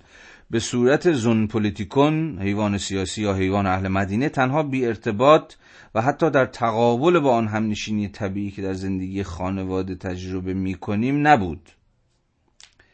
این تعریف را فقط در صورتی می‌توان به تمام و کمال فهمید که تعریف مشهور دوم او از انسان را هم اضافه کنیم. یعنی این تعریف که انسان موجود زنده بهرهمند از قابلیت سخن گفتن یا همان حیوان ناطق. ما با این تعریف خیلی بیشتر آشناییم دیگه. انسان مثلا حیوان ناطق است. یعنی حرف آرنت اینه که برای فهم منظور ارسطو از انسان به مسابه حیوان سیاسی بلافاصله باید حواسمون به تعریف دوم ارسطو از انسان هم باشه. انسان مثل حیوان ناطق. انگار فهم این دو در گروه همنشینیشون با هم دیگه است. حیوان سیاسی و حیوان ناطق. به عبارتی یه جور همنشینی یا تعبیر دقیقترش احتمالا باید در همتنیدگی باشه. در همتنیدگی پلیس و لوگوس. انسان حیوان سیاسی یعنی حیوانی, حیوانی که اهل پلیسه فقط در پلیس زندگی می‌کنه یا فقط در صورتی که در پلیس زندگی بکنه است که در خور نام انسانه. و تعریف دوم انسان به مسابه حیوانی که یه جور اهل لوگوسه یا لوگوس رو می‌شناسه. اینجا لوگوس رو به ویژه آرنت با قابلیت سخن گفتن یا با توانایی در نطق همان لکسیس ارزم به حضورتون که توضیح میده. چون بهتر از من می‌دونید که معانی بسیاری می‌توان برشمرد برای لوگوس و یونانی کلمه. یکی از مهمترین و بارسترین این معانی برای لوگوس همان نطق همان سخن همون کلامه. در کنار به معنای عقل و اینجور داستان هم هست. خب پس داره میگه که این دوتا رو باید در پیوند بفهمیم. این دوتا تعریف عرصوی رو. انسان حیوان سیاسی انسان حیوان ناطق. پیوند بین سیاسی بودن و قابلیت سخن گفتن و نطق کردن. همان پیوند بین پلیس و لوگوس. ترجمه لاتین این اصطلاح به انیمال رشنال همانقدر از اساس بر بدفهمی استوار است که اصطلاح حیوان اجتماعی شنید. است خب یک خطای ترجمه دیگه هم وجود داره. نه فقط حیوان سیاسی ترجمه, به, به ترجمه شد به حیوان اجتماعی اجتماعی هم به همون معانی که قبلا گفتم باز بهش باز خواهیم گشت در همین فصل دوم بلکه حیوان ناطق هم به جور حیوان عاقل ترجمه شد. یا حیوانی که اهل اقلانیت و خردورزی و اینجور چیز است در صورتی که تأکید رو باید بر قابلیت کلام و سخن و نطق گذاشت. چون اینه که محوریه. چون قابلیت سخن گفتنه که به زم آرنت از بیخ و بنیاد با با هم بودن یعنی زیستن در مدینه یا پلیس. همریش است و در هم تنید است. سخن گفتن همواره سخن گفتن رو به دیگریه. رو به دیگرانی است که من زندگی سیاسیم رو باهاشون در قلم روی پلیس در هیته عمومی شهر شریکم. و سخن گفتن ممکن نیست مگر رو به سوی دیگران. ارسطو نه قصد داشت انسان را به طور کلی تعریف کند و نه می‌خواست برترین قابلیت انسان را نشان دهد که در نظر او لوگوس یعنی نه سخن یا عقل بلکه نص به معنی قابلیت نظرورزی بود که مشخصه اصلیش این است که نمی‌توان محتوایان را به سخن درآورد. خب اینجا یه تمایزی تمایز مختصری اما بنیادینی آرند بر وفق تفکر ارسطویی بین لوگوس و نص برقرار می‌کنه. که به زعم آرند به زعم ارسطو اگر قرار به تعیین برترین یا عالیترین قابلیت انسان باشه این برتری یا قابلیت بهرهمندی از لوگوس نیست بلکه بهرهمندی از نوسه همون عقل به معنای قابلیت نظرورزی البته. که باز به شکل پارادوکسیکال این قابلیت نظرورزانه رو احتمالا از فرط تعمقش یا از فرط شهودی بودنش نمی‌توان حتی به کلام درآورد. انگار صرفا از جنس جور تجربه درونی همان شهود ایمننته. شهودی که دیگه نمی‌تونید اینو برای کسی توضیحش بدید. به کلام در نمیاد. از, از حیث اینکه کاملا مبتنی بر یه جور همین contemplation دیگه غرق در خود شدن ولی تا جایی که به لوگوس مربوط میشه لوگوس برخلاف nous با قابلیتش در سخن گفتن تعریف میشه. یعنی چی؟ یعنی در قابلیتش در به اشتراک گذاشتن با دیگران سهیم شدن برای دیگران در اش سخن گفتن. چون که از دیالوگ مثلا از دیالوگ های افلاتونی به عنوان احتمالا نخستین فیگور کلاسیک فلسفه می‌شناسیم. البته در سیمای افلاتونی که در سیمای سقراط خودش رو آفتابی می‌کنه سخن فلسفی همان دیالکتیک همواره در گفتگوی با دیگران دیگرانی که در شهر مشغول امور روزمره خودشون هستند بعضا معنا میشه. برای این لوگوس همان عقل گفت پذیره عقلی که می‌تواند سخن بگوید برای دیگران سخن بگوید رو به دیگران سخن بگوید با نس که انگار همان تجربه یه جور شهود عقلیه. یا شهودی است که از فرط تعمق نمی‌تواند حرف بزنه. حالا بماند جزئیات داستان. ارسطو در دو تعریف مشهورش تنها عقیده شایع پلیس درباره انسان و شیوه سیاسی زندگی را بیان می‌کرد و طبق این عقیده همه کسانی که بیرون از پلیسند. همان بردگان و بربران انئولگون هستند. کسانی که بیرون از پلیسند بیرون از زندگی زندگی سیاسی ندارند. به یه جور به یه جور حیات ناانسانی تبعید شدند. به خاطر دارید دیگه که ارسطو گفته بود اون کسی که ساکنه در قلم روی پلیس نیست یا یا حیوانه یا خدا. به این معنا بردگان و بربران هم اگر نه به ساحت حیوان که می‌توان آن را به راحتی کشت که دست کم به یه جور قلمرو non-human نا یه قلمرو آره non-human مثلا realm قلمرو نا انسانی تعلق داشتن. به این دلیل سادگی بیرون از پلیسن. بیرون از پلیس تبعید شدن. و به این معناست که میگه طبق این عقیده همه کسانی که بیرون از پلیسند بردگان و بربران آنئولوگون هستند بیگمان نه محروم از قوه نطق بلکه محروم از آن شیوه زندگی که در آن نطق یا سخن گفتن و تنها نطق معنی می‌دهد و معقول است و دقنه اصلی همه شهروندان سخن گفتن با یکدیگر است. میگه ویژگی بربران و بردگان به معنای ارسطویی کلمه به مسابقه کسانی که به بیرون از ساحت پلیس ترد شدن نه به معنی که از شهر بیرونشون کردن در در دروازه های شهر رو به بستن بلکه به رغم اینکه درون شهرن اما از حیات فعالانه شهری که همون حیات فعالانه سیاسی باشه بیرون گذاشته شدن. مشارکتی ندارند در زندگی سیاسی شهر. به این معنا ویژگی بارز اینها این نا ها این نان هیومن ها اینه که از شیوه از نوع خاصی از شیوه زندگی که درش سخن گفتن نقش محوری داره یعنی همون زندگی سیاسی به تمامی محروم شده. بدفهمی عظیمی که ترجمه سیاسی به اجتماعی در زبان لاتین مبین آن است شاید بیش از هر جای دیگر در بحثی نمایان باشد که در آن توماس آکویناس ماهیت حکرانی خانوادگی را با حکرانی سیاسی قیاس می‌کند. دوباره برگشتی به اون موضوع بسیار تعیین کننده قیاس پذیری زندگی ارزم به حضورتون که زندگی در قلم روی هیته در قلم روی هیته که خب غلطه. زندگی در قلم روی خصوصی و زندگی در قلم روی عمومی. یا به تعبیر دیگه قیاس پذیری حکرانی بر خانه و خانواده با حکرانی بر شهر.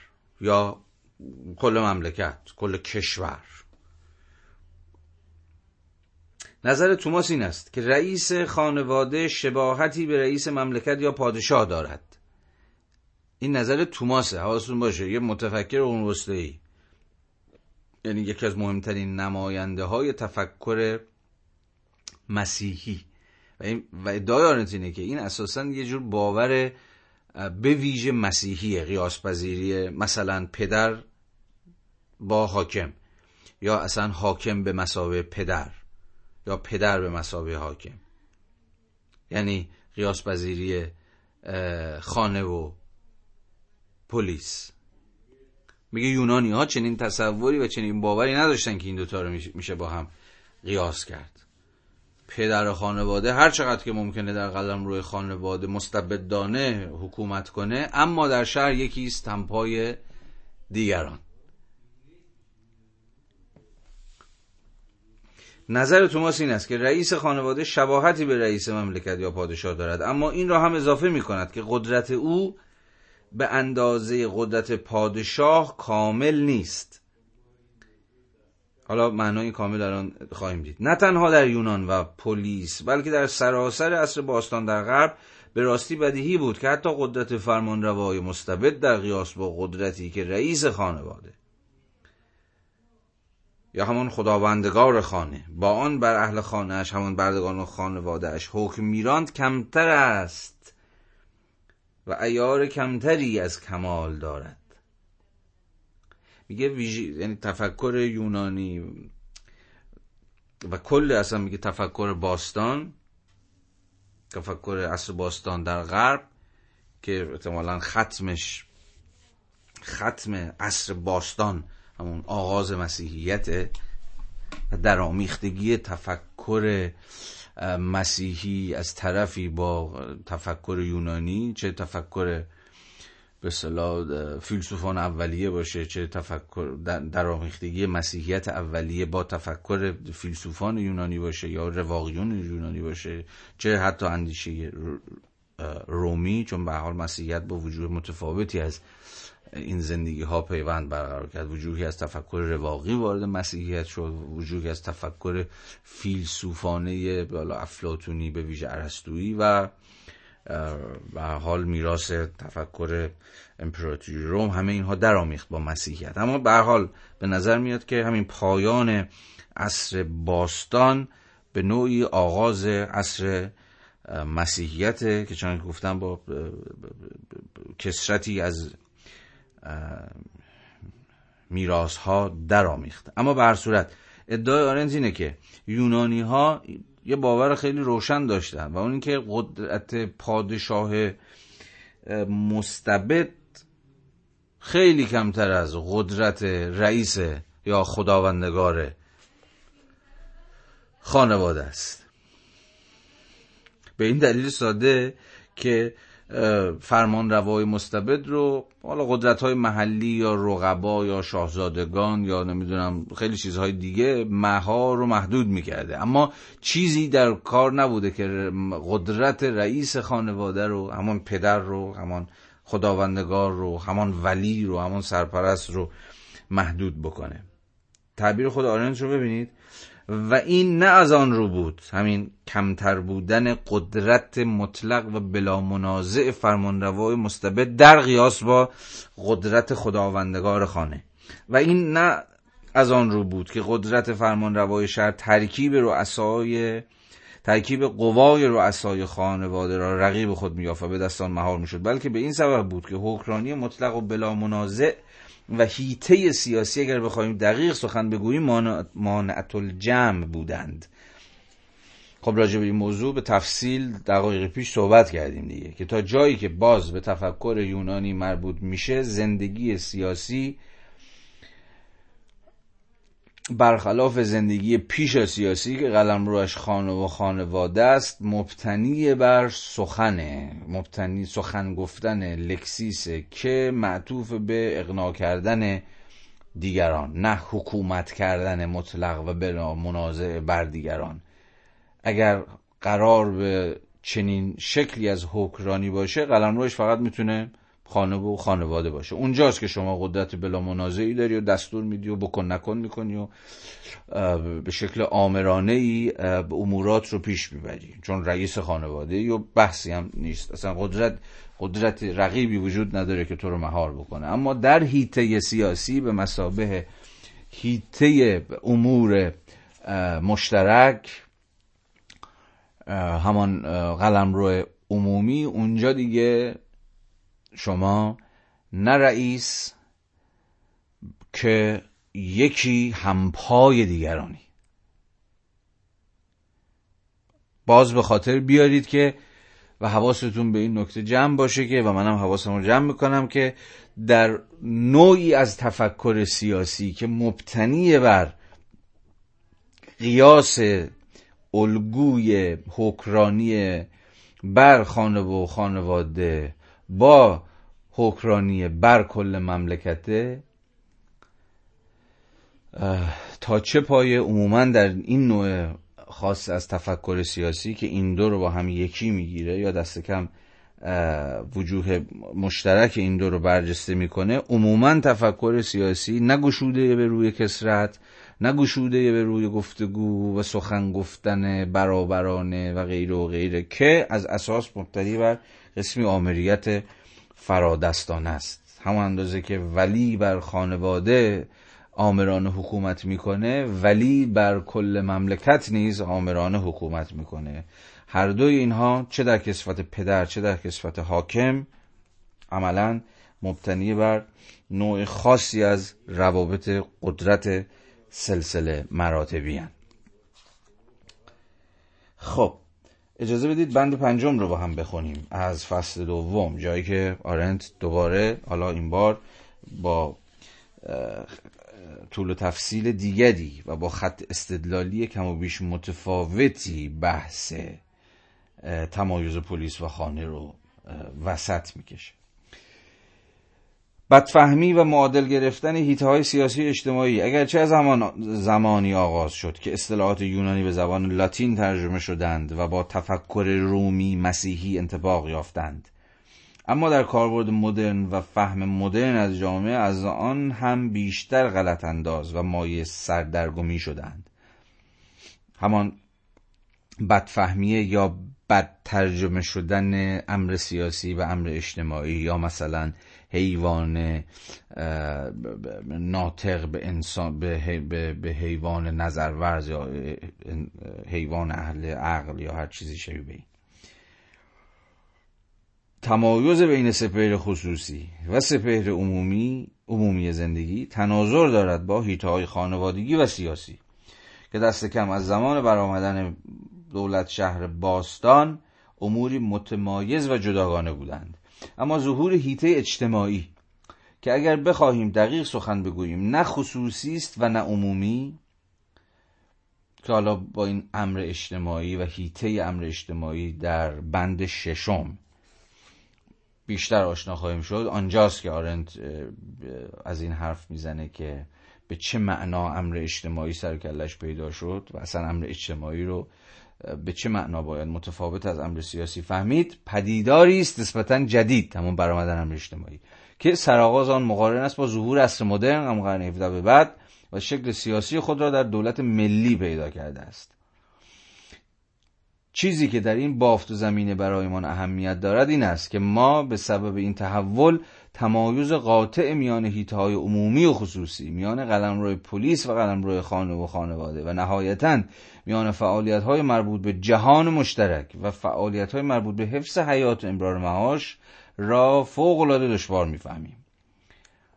در میگه این دو با هم قاطی شدن دیگه. هیته عمومی هیته خصوصی نوع خاصی از فعالیت که رویش خانه و خانواده است. با نوع خاصی از فعالیت که رویش زندگی سیاسی یعنی مثلا labor با اکشن اینا با هم قاطی شدن. پلیس با ارزم به حضورتون که خانه قاطی پاتی شده. میگه همه اینها یه جورایی محصول عصر مدرن هم با عصر مدرن ظهور کردن. این خط فارغ این دوتا کم رنگ شده. در صورتی که این تمایزی است که سرتاسر سر تفکر سیاسی باستان آن را بدیهی و اصل موضوع می انگاشت و بر آن مبتنی بود. در فهم و دریافت ما از خط فارق در فهم و دریافت ما خط فارق تماما محو شده است. خط فارق بین هیتی خصوصی هیتی عمومی پلیس خانه امور مشترک امور فردی. زیرا ما جمع مردمان و اجتماعات سیاسی را به صورت خانواده ای می‌بینیم که رتق و فتق امور روزمره آن باید از طریق قسمی خانداری housekeeping عظیم در سطح ملی صورت بگیرد.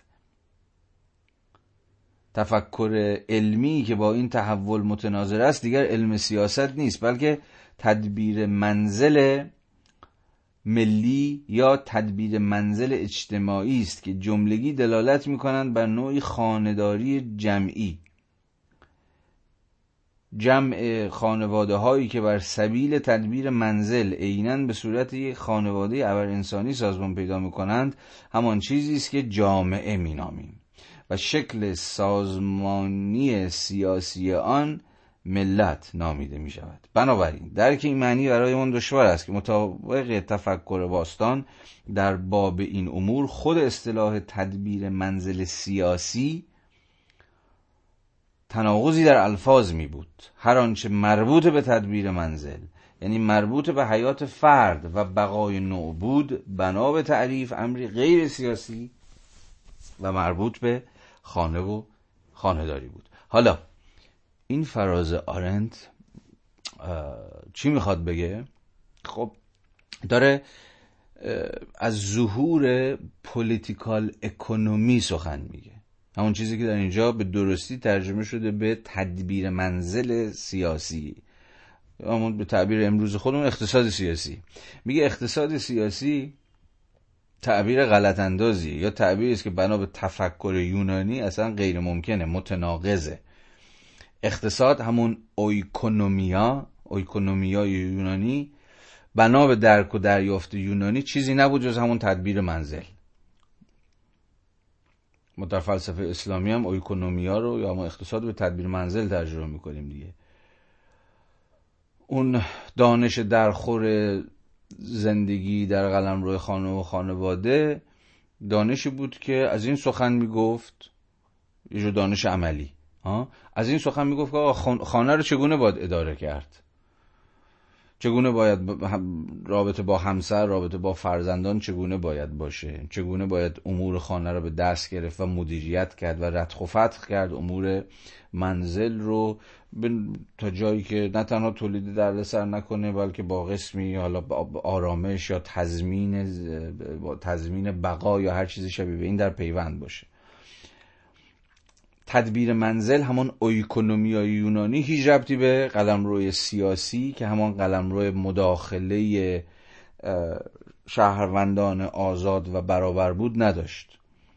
ربطی به اصلا سیاست نداشت. سیاست قلمرو کنش بود کنش شهروندان آزاد و برابر که می‌تونستن دست به عمل بزنن دست به کنش بزنن. به حکم اینکه شهروندان آزاد و برابرن. ولی تا جایی که به زندگی در قلمرو خانه مربوط بود شما با حاکم یا سرپرست یا پدری سرکار داشتی که میباید به اتکای قسمی اویکونومیا تدبیر منزل امور رو در دست بگیره امور خانه و خانواده رو و کارها رو پیش ببره و ردخ و فتخ بکنه.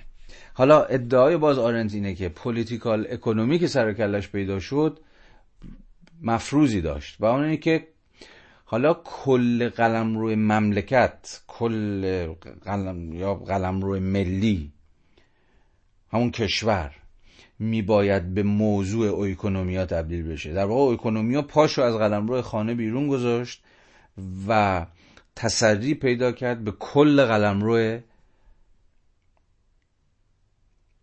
امور مشترک که بنا به تعریف می باید قلمرو امر سیاسی و کنش سیاسی می بود اصلا قلمرو زندگی سیاسی می بود برعکس تبدیل شد به قلمروی برای مدیریت کردن و ردخ و فتح کردنی که حالا یه حاکم یا یک نظام سیاسی به سبک و سیاقی کم و بیش حالا استبدادی یا غیر استبدادی میبایست امور رو احتمالا تا حد زیادی به نیابت شهروندان مدیریت کنه. شهروندان به در کسوت ملت به خانواده ای تبدیل شدن یا همپای با خانواده ای تصویر سازی شدن که حاکم پدر یا همون دولت به معنای عام کلمه وظیفه داشت که امورشون رو در اختیار بگیره و هدایتشون بکنه مدیریتشون بکنه و امورشون رو پیش ببره. بنابراین پولیتیکال اکونومی به این معناست که آرنت میگه به یه جور خانداری جمعی یا خانداری عظیم در یک سطح بسیار گسترده ملی تبدیل شد. ملت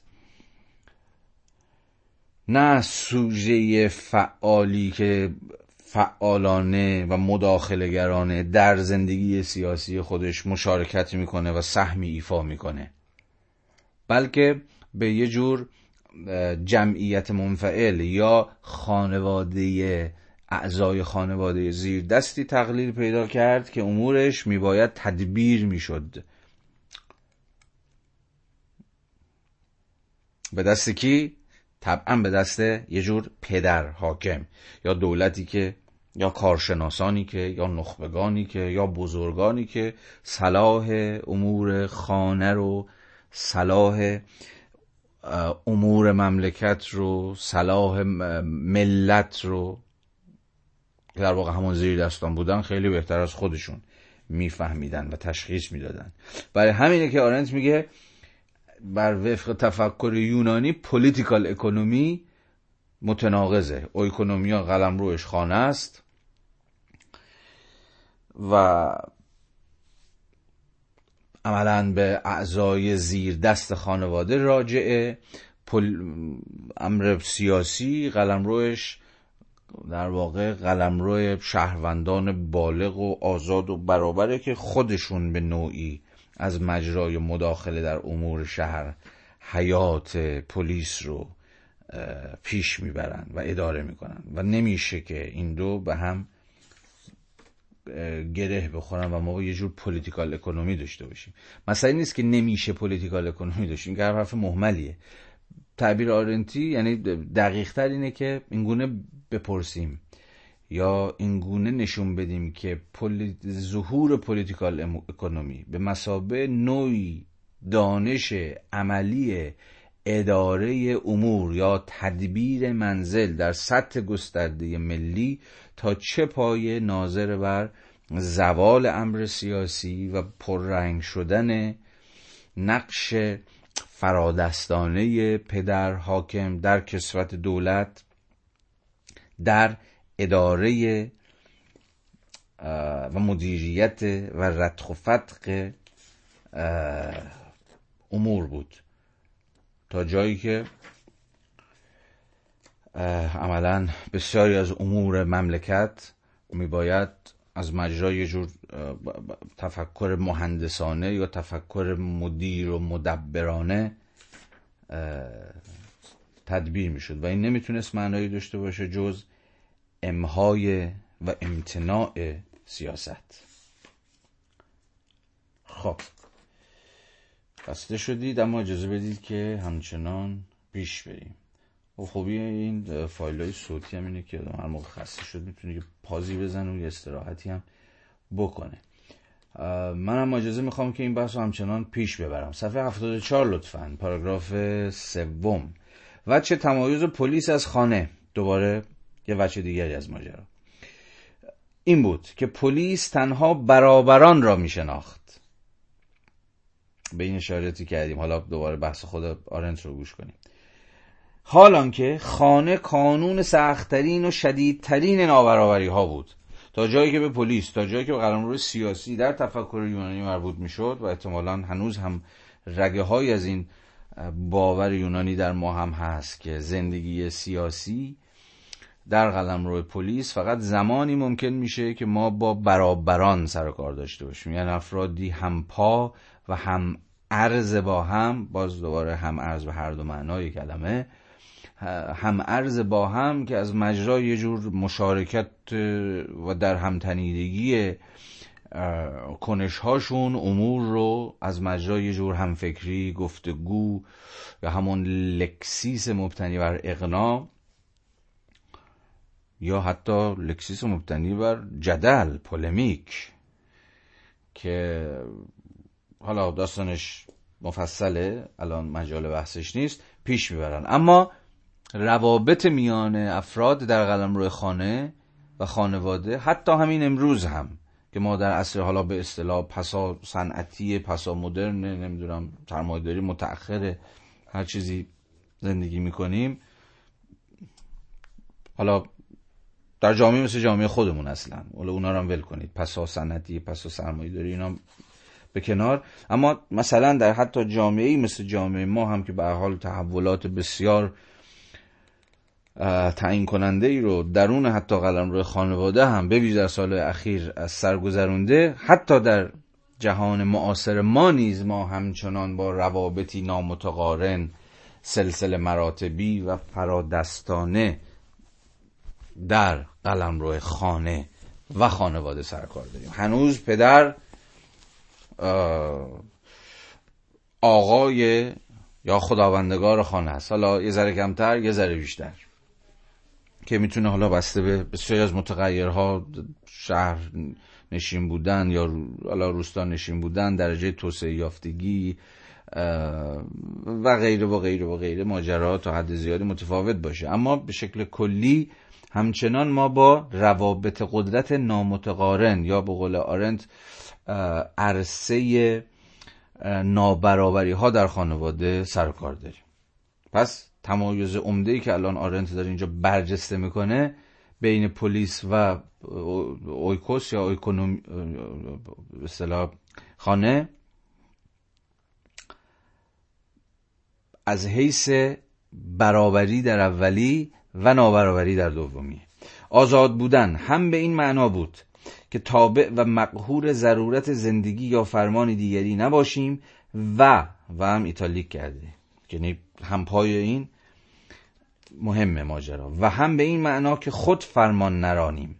پس آزاد بودن به معنایی که یونانی ها احتمالا میفهمیدن دو معنای همزمان داشت. به این معنا فقط به این معنا نبود که فرمان نبریم بلکه به این معنا هم بود که فرمانده یا فرماندار نباشیم. یعنی نه حاکم نه محکوم.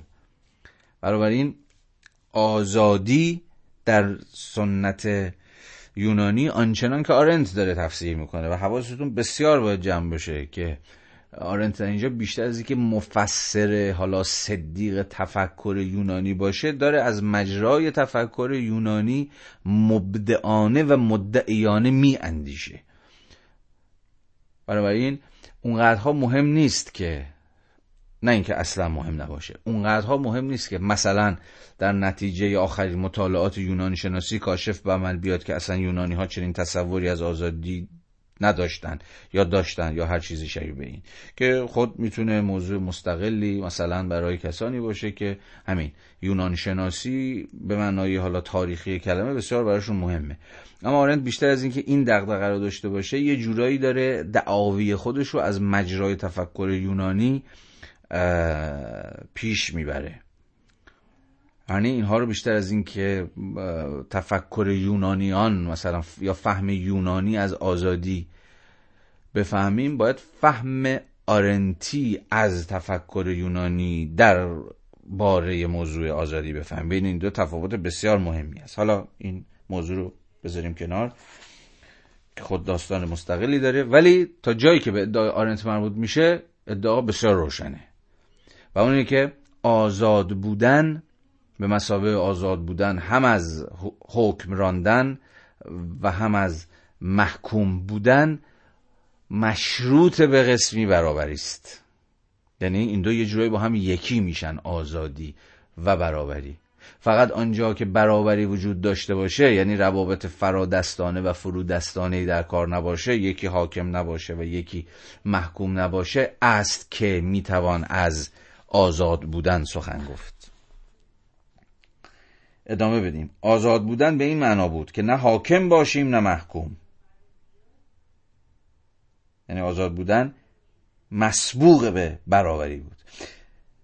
از این قرار درون هیته خانه آزادی وجود نداشت. یادتونه دیگه. هیته خانه قلمرو ضرورته. یعنی قلمرو لیبره. قلمرو کار و تلاش کار و تلاشی است برای رفع نیازهای زیستی و بیولوژیک برای تداوم بقا و حفظ حیات به معنای محض کلمه. همون قلمرو زو. اما سطح عالیتر زندگی همون بایوس همین تفاوت زو و بایوس که هم آرند و هم بعدها آگامبن با تأکید بسیار برش دست می‌گذارند. رو اینجا هم می‌تونیم ببینیم. زو همون حیات محض حیات صرف حیات فیزیولوژیک همون سطحی از حیات که بین انسان و حیوان مشترکه. انسان و حیوان هر دو واجد قسمی زو هستن.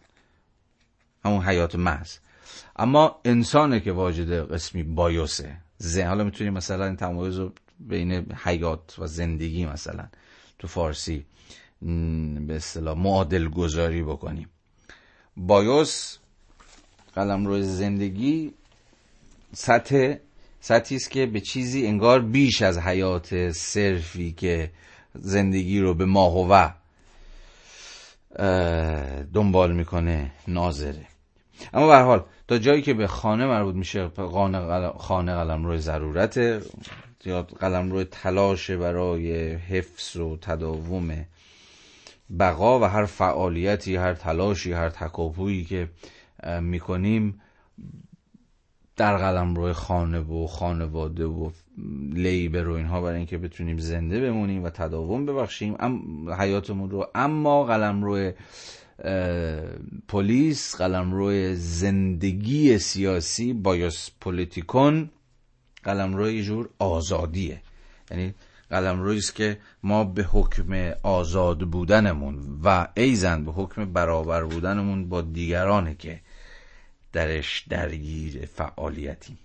از این قرار درون هیته خانه آزادی وجود نداشت زیرا رئیس خانه حاکم آن فقط تا جای آزاد محسوب می‌شد که می توانست خانه را ترک کند و وارد هیته سیاسی شود که در آن همگان برابر بودند. تفسیرانت هم جالبه از اینکه چرا در خانه آزادی وجود نداره. چون حاکم یا پدر یا رئیس خانواده در مقام حکران در مقام حاکم با دیگران برابر نبود. و آنجایی که برابری وجود نداشته باشه یعنی روابط سلسله مراتبی فرادستی و فرودستی در کار باشه شما به معنای دقیق کلمه آزاد نیستید. پدر خانواده فقط تا جای آزاد بود که می‌تونست خونه رو ترک کنه وارد پلیس بشه و تازه اونجا با دیگرانی که نه حاکمن و نه محکوم و از مجرای جور مشارکت هم ارزانه با یکدیگر در قلمرو آگورا همون فضای عمومی گشوده به روی گفتگو و مجادله و استدلال و لکسیس و غیره و غیره می‌تونست در چنین فضای مشارکت بکنه بود که آزاد فرض می‌شد.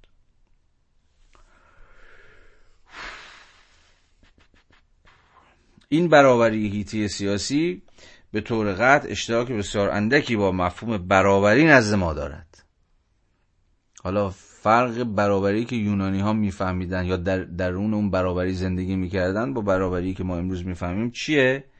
خب پیشا پیش هم می‌تونید حدس بزنید دیگه. و اونی که چنین چنین بر چنان برابری در زندگی سیاسی یونانیان در قلمرو پلیس خود اما مبتنی بر یک نابرابری بسیار بنیادین بود و اونی که یه دی به مسابقه همون نابرابرها ناشهروندها یا همان ناانسانهای بیرون افتاده ای از قلم روی پلیس همان بردگان و بردگان و خاجگان و غیره و غیره و ای زن زنان و کودکان و فلان و فلان از هیته زندگی سیاسی ترد شده بودند و فقط قلم روی سیاسی همون قلم روی افراد یا همون شهروندان برابر و آزاد اختصاص, داد اختصاص داشت به مردان صاحب مالکیتی که یه دی تو خونهشون کار می‌کردن.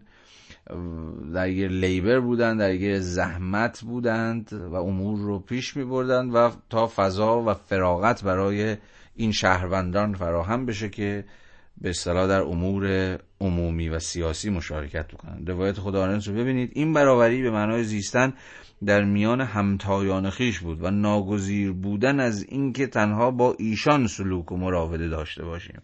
فقط با همتایان نه با ناهمتایان. یعنی نه, یعنی نه با بربرها نه با دیگری ها نه با زیر دستان. نه با متفاوت ها امروز برابری برای ما برابری میان متفاوت هاست. یعنی به رغم تفاوت برابری در کار. یعنی برابری به رغم تفاوته یا به تعبیر شاید حتی دقیقتر برابری به دلیل تفاوته. یعنی این مسئله بنیادین تفکر مدرن اینه که چگونه بین این دو تفاوت و برابری آشتی برقرار بکنه. تفاوت ها وجود داشته باشن و به گونه آزادانه در هم بلونن و با هم بازی کنن. اما در این حال برابری هم در کار باشه. تفاوت به جدایی به افتراق به یکی بالاتر یکی پایینتر به تبعیض به ستم و چیزهای شبیه به این منجر نشه. اما اساس برابری یونانی که فقط برابر همتایان یعنی همون برابری شهروندان آزاد در قلمرو پلیس بود ابتناع و اتکای اصلیش این بود که شمار کثیری و شمار در واقع اغلب جمعیت به مسابه ناهمتایان نابرابر پیشا پیش بیرون افتاده بودن. جمله بندی آرند. و مستلزم وجود نابرابرانی بود که در واقع امر همواره بیشینه جمعیت را در پلیس یونانی تشکیل می‌داد. بنابراین برابری که به هیچ روی همچون روزگار مدرن با عدالت پیوند نداشت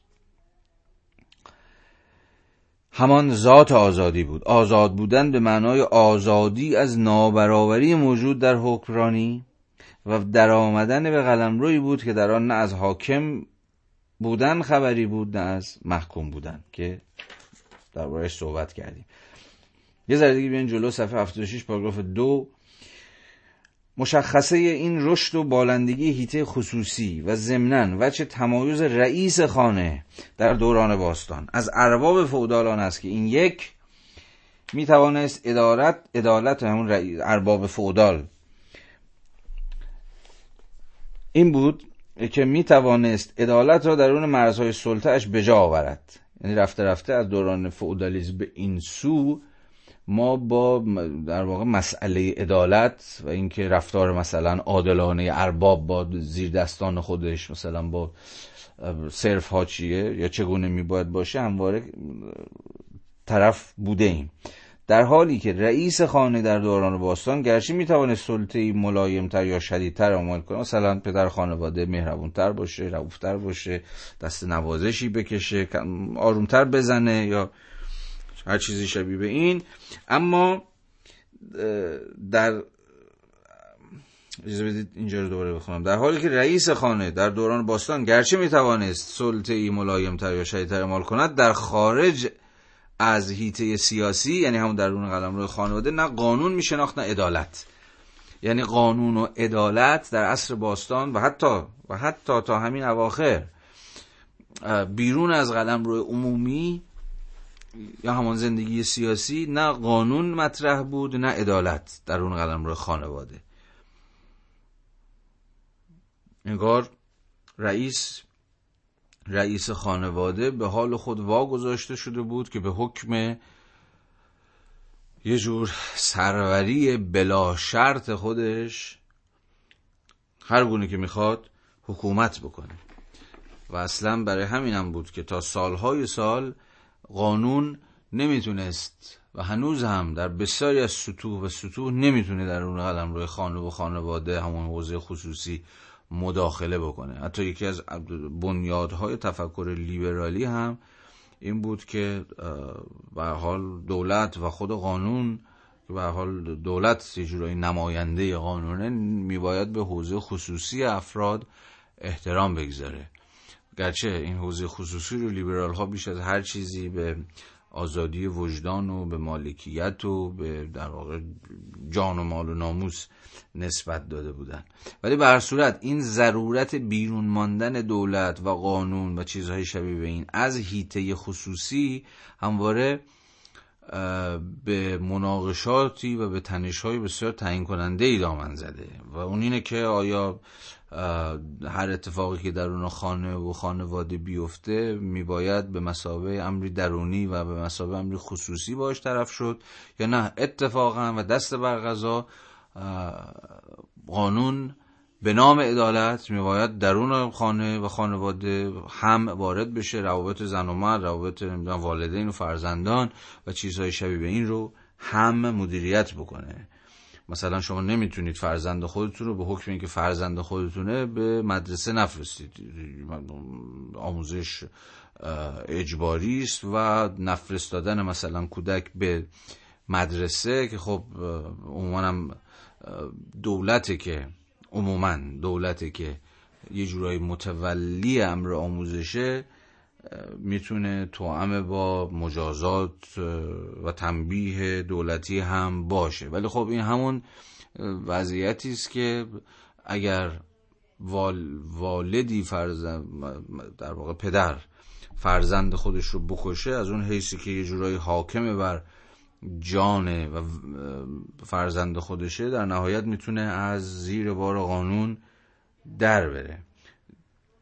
حالا این مسئله بسیار مسئله پیچیده ایه که بسته به جوامع مختلف و سطوح متفاوت فرهنگ حقوقی و توسعه یافتگی قانون رو بحث هایی که احیانا در اون جامعه در جریان بوده موضوع متفاوت میشه. یعنی گستره نفوذ قانون به مسابه به مسابه امر مربوط به هیت عمومی هیته پس دارم اینو میگم هیته مداخله قانون به مسابه نماینده امر عمومی در خصوصی ترین امور خانه و خانواده. این موضوع هنوز گشوده است هنوز محل بحثه. اما تا جایی که به آنت مربوط میشه ادعا اینه که قلم روی خانه و خانواده در تفکر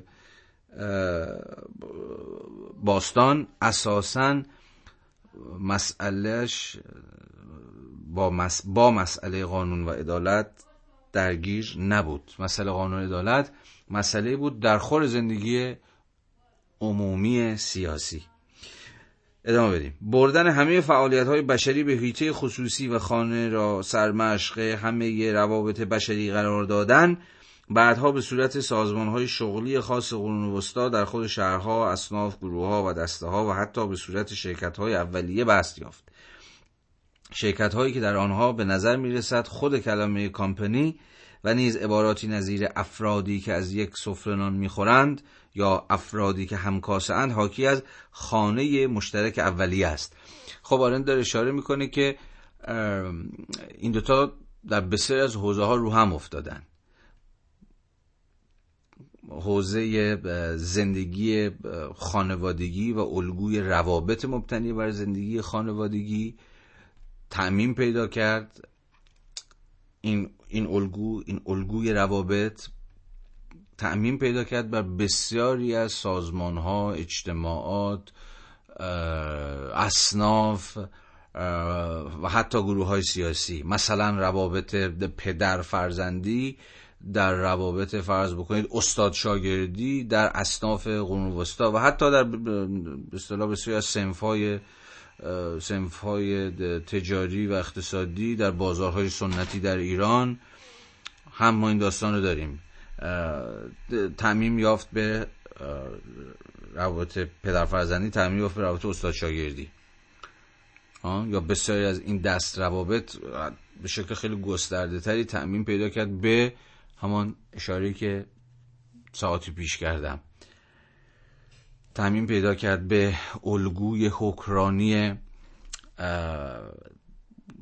دولت بر کل قلمرو سرزمینی.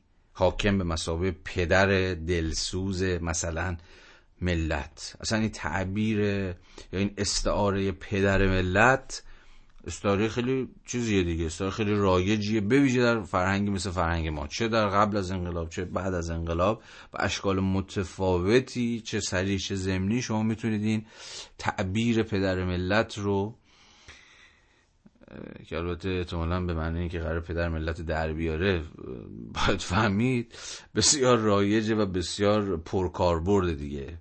ناشی از چیه یا یا دست رو چه نکته ای می‌ذاره این استعاره؟ یا توجه ما رو میباید به چه چیز جلب بکنه؟ به همین قیاس پذیریه یا تعمیم الگوهای حکرانی و الگوهای رفتاری ناظر بر نهاد خانواده که حواستون باشه به تعبیر آرنتی کلمه همچنان و همیشه دست کم تا اطلاع ثانوی مبتنی بر روابط اقتدارآمیز سلسله مراتبی آمرانه فرودستی فرادستیه به دیگر قلمروها چه حالا قلمروهای اصناف به اصطلاح اصناف اقتصادی و گروه های شغلی چه احزاب سیاسی و چه کل رابطه مثلا حاکم با کل ملت. و عموما هم چنین استعاره ای چنین استعاره ای چه در قبال مثلا استاد فلان کارگاه و روابطش با زیر, دست، زیر دستانش یا فلان کارفرما و روابطش با کارگرانش تعمیم داده بشه چه تعمیم داده بشه به رابطه مثلا یه حاکم یک کشور با اعضای ملت به زعم آرنت باستولید قسمی رابطه بلا منازعی است که به گونه فرادستانه روابط حاکم رو با حاکم پدر رو با زیر دستان خودش ترسیم می‌کنه. و از نوعی با همین به تعبیر ساده تر نهایتا از قسمی باستولید رابطه آمرانه سر در میاره.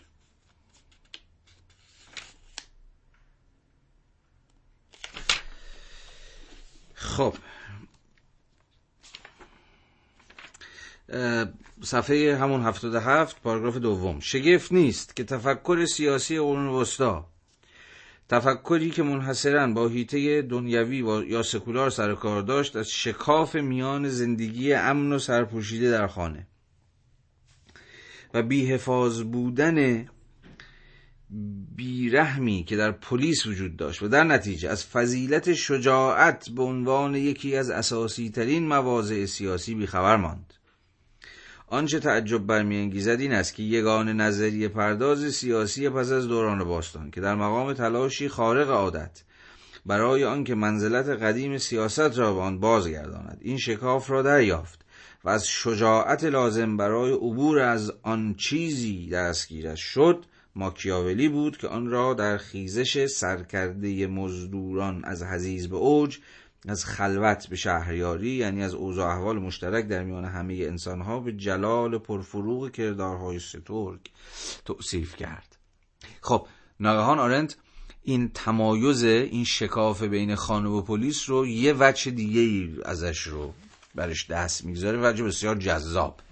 و اون جاییه که سر و کله فضیلت اخلاقی به نام, سیا... به... نام شجاعت به مسابه احتمالا بارسترین و عالیترین فضیلت سیاسی پیدا میشه چرا؟ چون شجاعت به این معنا فقط درون قلمرو سیاسی معنا داره حالا اگر از این قید فقط استفاده نکنیم و اندکی تعدیل کنیم مواضع خودمون رو فضیلت درخور زندگی سیاسی شجاعته به این معنا که در حوزه زندگی به قول آرنت امن و سرپوشیده خانه که شما در اون زندگی خصوصی در, در آرامش زندگی خصوصی خودتون به سر می‌برید شجاع بودن بیمعناست. شجاعت در قلمرو عمومی که آرنت ازش به یه جور قلم روی بی حفاظ بی رحمی تعبیر می‌کنه که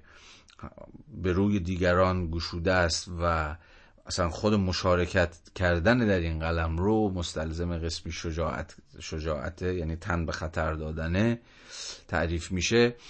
این تمایز آرنت اینگونه ازش سخن میگه. البته دیگه برای همه ما روشنه که امروز و احتمالا همیشه شجاعت در حیط خصوصی هم معنا داشته احتمالا. ولی شجاعتی که نه از جانب پدر یا سرپرست یا ولی خانواده بلکه میباید بلکه از زیر دستان سر می‌زد.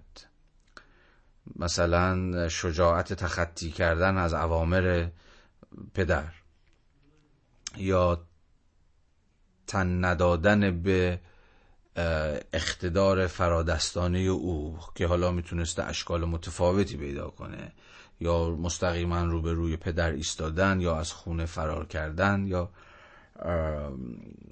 هر چیز دیگه شبیه به این. ولی دست کم برای آرنت فعلا این وجه از شجاعت که ممکنه درون خانه هم معنا داشته باشه کما که همیشه معنا داشته و احتمالا این روزها بیشتر از همیشه به دلیل همون شکست شکست حیمنه اقتدار پدر و نامتوازن شدن اون رابطه فرادست فرودست که معناش مدعی شدن خود فرودستانه. فرودستانی که دنبال حق و خودشونن. حالا چه فرزندان باشه چه نمی‌دونم زن خانه باشه یا هر چیزی شبیه این. به حال آرنت اینو می‌ذاره کنار و شجاعت رو به ویژه در حیطه سیاسی دنبالش میگرده.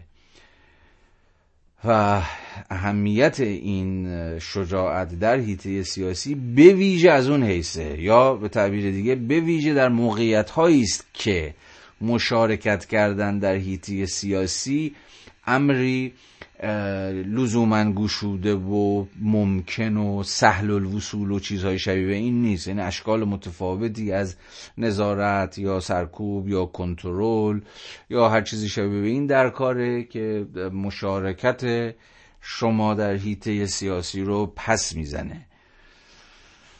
در چنین بویژه در چنین وضعیتی است که شجاعت به فضیلتی تام تبدیل میشه. حالا با روایت آرنت اندکی دیگر پیش بریم. ترک خانه ابتدا به قصد نوعی ماجراجویی و کارستانی با شکوه و بعدها صرفا به منظور وقف زندگی خیش به پای امور شهر شجاعت میطلبید. زیرا شخص فقط در خانه عمدتا دل مشغول زندگی و بقای خودش بود. هر کس که وارد هیته سیاسی می‌شد ابتدا میبایست حاضر باشد زندگیش را به خطر اندازد. و عشق بیش از حد به زندگی صد راه آزادی و نشانه مسلمی از بردگی بود. خب الان حرف بارنت روشنتر شده دیگه. به این معنا که زندگی سیاسی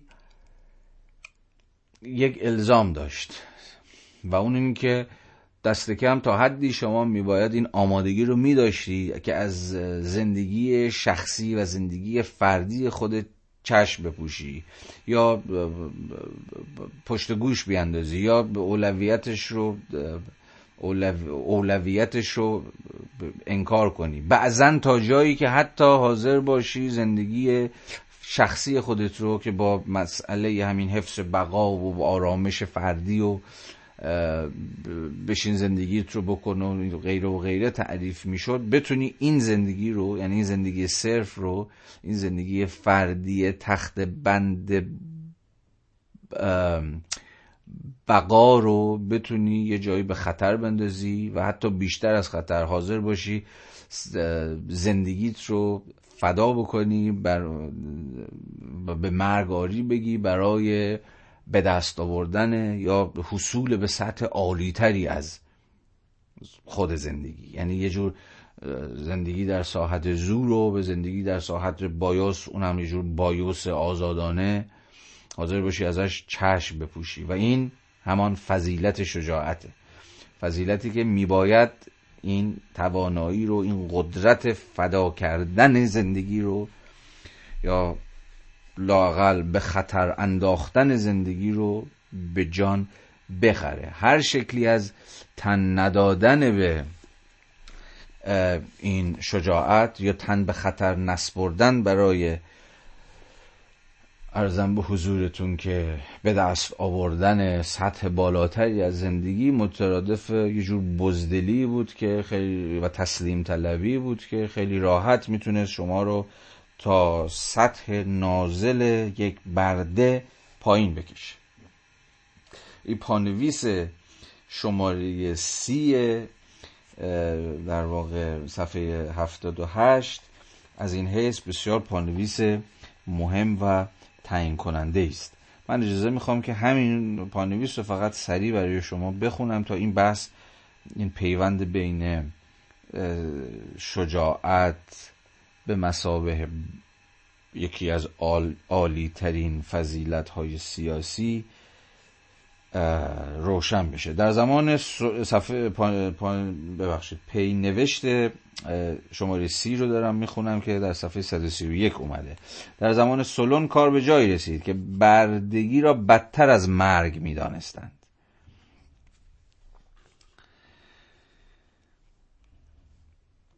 از آن پس جان دوستی و بزدلی با برد صفتی یکی انگاشته شد.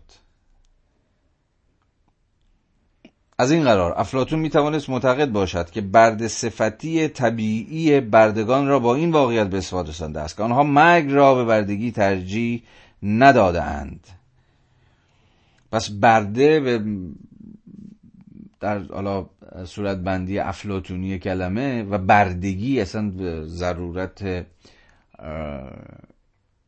طبیعی وجود برده اینگونه به چشم افلاتون توجیه می‌شد که برده در خور بردگیه چون بزدل و به تعبیری جان دوست بوده. چرا؟ چون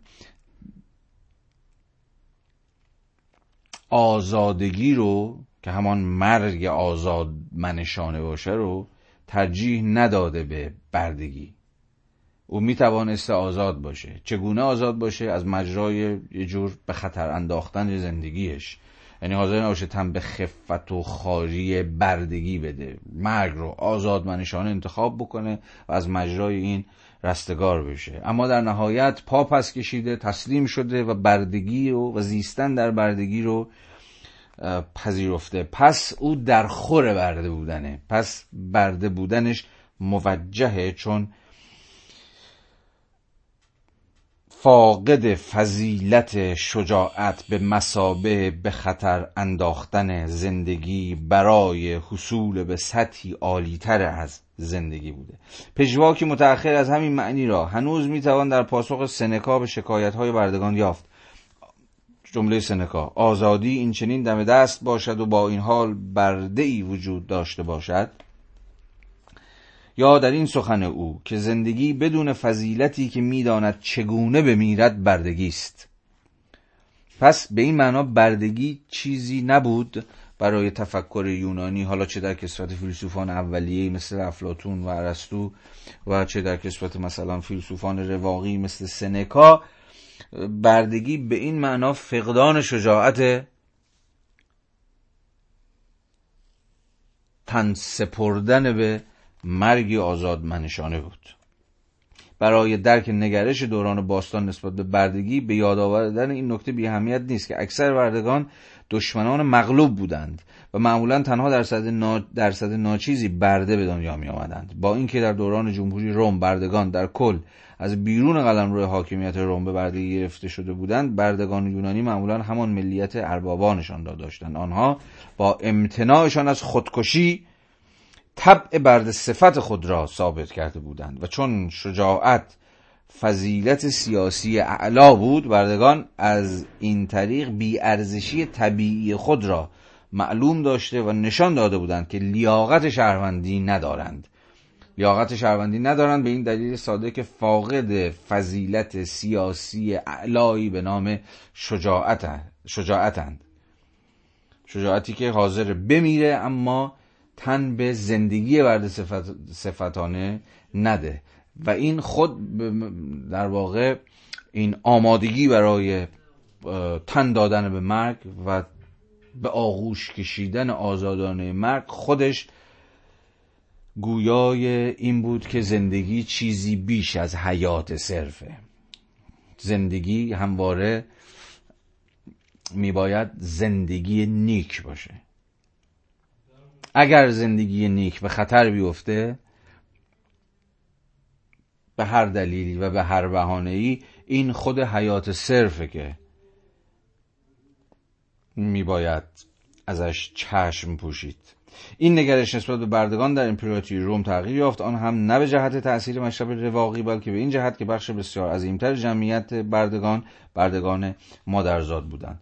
که حالا داستان مفصل خودش داره. دوباره برگردیم به آرنت. همون صفحه 78 خط 56 بنابراین شجاعت سرآمد فضایل سیاسی شد و تنها کسانی که واجد این صفت بودند می توانستند به جمعی راه پیدا کنند که به لحاظ محتوا و مقصود سیاسی بود و به این طریق از صرف با هم بودنی که به واسطه ضروریات زندگی بر همگان چه بردگان چه بربرها و یونانی ها به یکسان تحمیل می‌شد فراتر می‌رفت. بر این اساس زندگی خوب زندگی نیک که ارسطو زندگی شهروندار چنان میدامید صرفا بهتر فارغ البالانه تر یا شریفتر از زندگی معمولی نبود بلکه کیفیتی سراپا متفاوت داشت.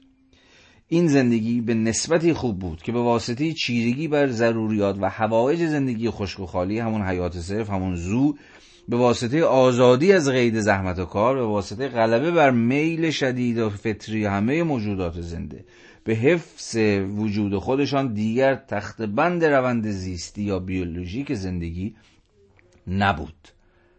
خب شما احتمالا هم پای من به یاد اون فصل بسیار تعیین کننده احتمالا مشهورترین و خوانده شده ترین فصل کتاب پیداشناسی روی هگل میافتید دیگه فصل همون ارباب و برده که کاملا با در واقع تنین هگلی این فراز از آرنس رو شما می‌تونید بشنوید. آنجا هم هگل خب کاملا متأثر از همین سنت یه جوری تفکر یونانی از این حرف می‌زنه که حین مواجهه دو خداگاهی وقتی دو خداگاهی رو در روی هم قرار می‌گیرند با هم چهره به چهره میشند مسئله مسئله این مواجهه یه جور ریکاگنیشنه بازشناسیه به رسمیت شناختن همدیگه است. این بازشناسی یا این به رسمیت شناختن برای هگل قبل از هر چیز و بیش از هر چیز از مجرای یه جور مواجهه ستیزنده ممکن میشه. یعنی دو طرف از مجرای جنگ از جای نبرد که می‌خوان خودشون رو و خود بودن خودشون رو به کرسی بنشونن. و این نبرد تا پای جان ادامه داره. چه کسی ارباب میشه؟ چه کسی برده میشه؟ پاسخ روشنه. اون که جا می‌زنه اون که اتفاقا حاضر نیست زندگی خودش رو یعنی زندگی خودش رو فدا کنه یا تا مرز فدا کردن زندگی خودش پیش بره و در نهایت تسلیم میشه شکست رو میپذیره میشه برده میشه فروده است و ارباب اون کسیه که جنگ رو تا آخر ادامه میده و این شجاعت رو داره که زندگی خودش رو به خطر بیاندازه. برای این رابطه ارباب برده یه رابطه پیشینی مثلا به حکم طبیعت یا ساختار ژنتیکی یا چه می‌دونم هر چیزی شبیه به این نیست. محصول یک نبرده. از مجرای نبرده که یکی به ارباب و یکی به برده تبدیل میشه. حالا از این فراز از این تنین هگلی این فراز آرنت که بگذریم اصل داستان برای بحث ما بسیار حیاتی است و اونم همین تأکید گذاشتن روی شجاعت سیاسیه که از این مجرا می‌تونیم پای یه بابای دیگر هم بکشیم وسط. فوکو. فوکو در کتاب گفتمان و حقیقتش Discourse and Truth ش که خب به فارسی خوبی هم ترجمه شده علی فردوسی ترجمهش کرده نشر دیبای منتشر کرده اونجا در اون کتاب سراغ, سراغ یک رویه میره به نام پارزیا باز به تعبیر یونانی کلمه که معنای خیلی روشنش و معنای تحت لفظیش حقیقت گفتن حقیقته. اونجا بحث فوکو ناظر بر اینه که چه کسی تحت چه شرایطی مجاب میشه که حقیقت رو بگه. و حالا از این مهمتر هزینه های گفت، گفتن حقیقت به ویژه در پیشگاه مثلا حاکم در حضور دماد دستگاه های قدرت چیه؟ و چه کسی تحت چه شرایطی این شجاعت رو داره که حقیقت رو بگه؟ و از حقیقت دفاع بکنه به رغم خطری که گفتن حقیقت تهدیدش می‌کنه. به این معنا پارزیا در معنای بسیار دقیق خودش همان حقیقت گفتن در وضعیتی خطرخیز که گفتن این حقیقت می‌تونه شما رو به دردسر بندازه شما رو گرفتار بکنه و حتی عملا جان شما رو هم بستانه. یعنی نه فقط گفتن حقیقتی که شما رو گرفتار می‌کنه یا قرار و آرامش زندگی روزمره از شما میستانه بلکه چیزی بسیار بیش از این. حالا بحث فوکو هم بحث حالا مستقل خاص خودش. خود هر کس از دوستان علاقه‌مند بود من اکید توصیه می‌کنم که این بحث فوکو رو هم دنبال بکنه و به نظرم از مجرای جور همخوانی آرنت و هگل و فوکو بدون اینکه این اینا هیچ ربطی دست کم در گام اول با هم دیگه داشته باشن. به نظرم به یه صورتبندی درخشانی از موضوعیت شجاعت در حوزه زندگی سیاسی می شود بهش رسید. بر صورت پس اصل حرف آرنت روشنه. برای حصول به زندگی نیک به زندگی که به واقع در خور زیستنه و چیزی بیش از صرف حیات صرف یه حیات فیزیولوژیکی که زندگی خشک و خالی که فقط قراره تداوم پیدا بکنه حالا تحت هر شرایطی مسئله زندگی نیک زندگی تحت هر شرایطی رو نمیپذیره. به چیزی بیش از صرف زندگی فکر می‌کنه. و چون به چیزی بیش از صرف زندگی فکر می‌کنه که برای به شدن زندگی برای حصول به این زندگی نیک می جنگه یا برای حصول به این زندگی نیک مشارکت می‌کنه در حیات سیاسی شهر. و این ممکن نمیشه و اصلا شرطش همین برخورداری از قسمی شجاعته که قبل از هر چیز ناظر بر اینه که شما این جسارت این رو داشته باشی که به چیزی بیش از صرف حیات بیاندیشی و بتونی از سطح زندگی فردی و خصوصی خودت فراتر بیای و عملا حاضر باشی که زندگی خود رو وقف امور شهر بکنی و زندگی رو وقف امور شهر یا همون وقف امور عمومی و سیاسی کردن همان و احتمالا در افتادن با حالا این موضوعاتی نیست که آرنت بهش اشاره بکنه ولی دست کم می‌توان به طرحشون خطر کرد و مشارکت در امور سیاسی و عمومی همان و درگیر شدن با نظام سلطه نظام استثمار نظام تبعیض ستم فریب و غیره و غیره و غیره همان. و همه اینها در نهایت همون قرار و سکونی رو که احتمالا تا حد زیادی اون زندگی خصوصی قرار نمایندگیش بکنه یا قرار یا اون قرار سکونی که اون زندگی فیلسوفانه اگر به خاطرتون باشه قرار بود که مستاقش باشه هرچی بیشتر ناممکن می‌کنه. در جملات پایانی همین بند پنجم که به پاراگراف دوم صفحه 79 مربوط میشه آرنت کل این بحث رو جمع بندی می‌کنه. بدون چیرگی بر ضروریات و هوایج زندگی در خانه نه زندگی ممکن است نه زندگی خوب. اما هرگز این گونه نیست که سیاست به خاطر زندگی باشد. سیاست به خاطر زندگی نیست. تا جایی که به اعضای پلیس مربوط می شود زندگی خانگی به خاطر زندگی خوب در پلیس است.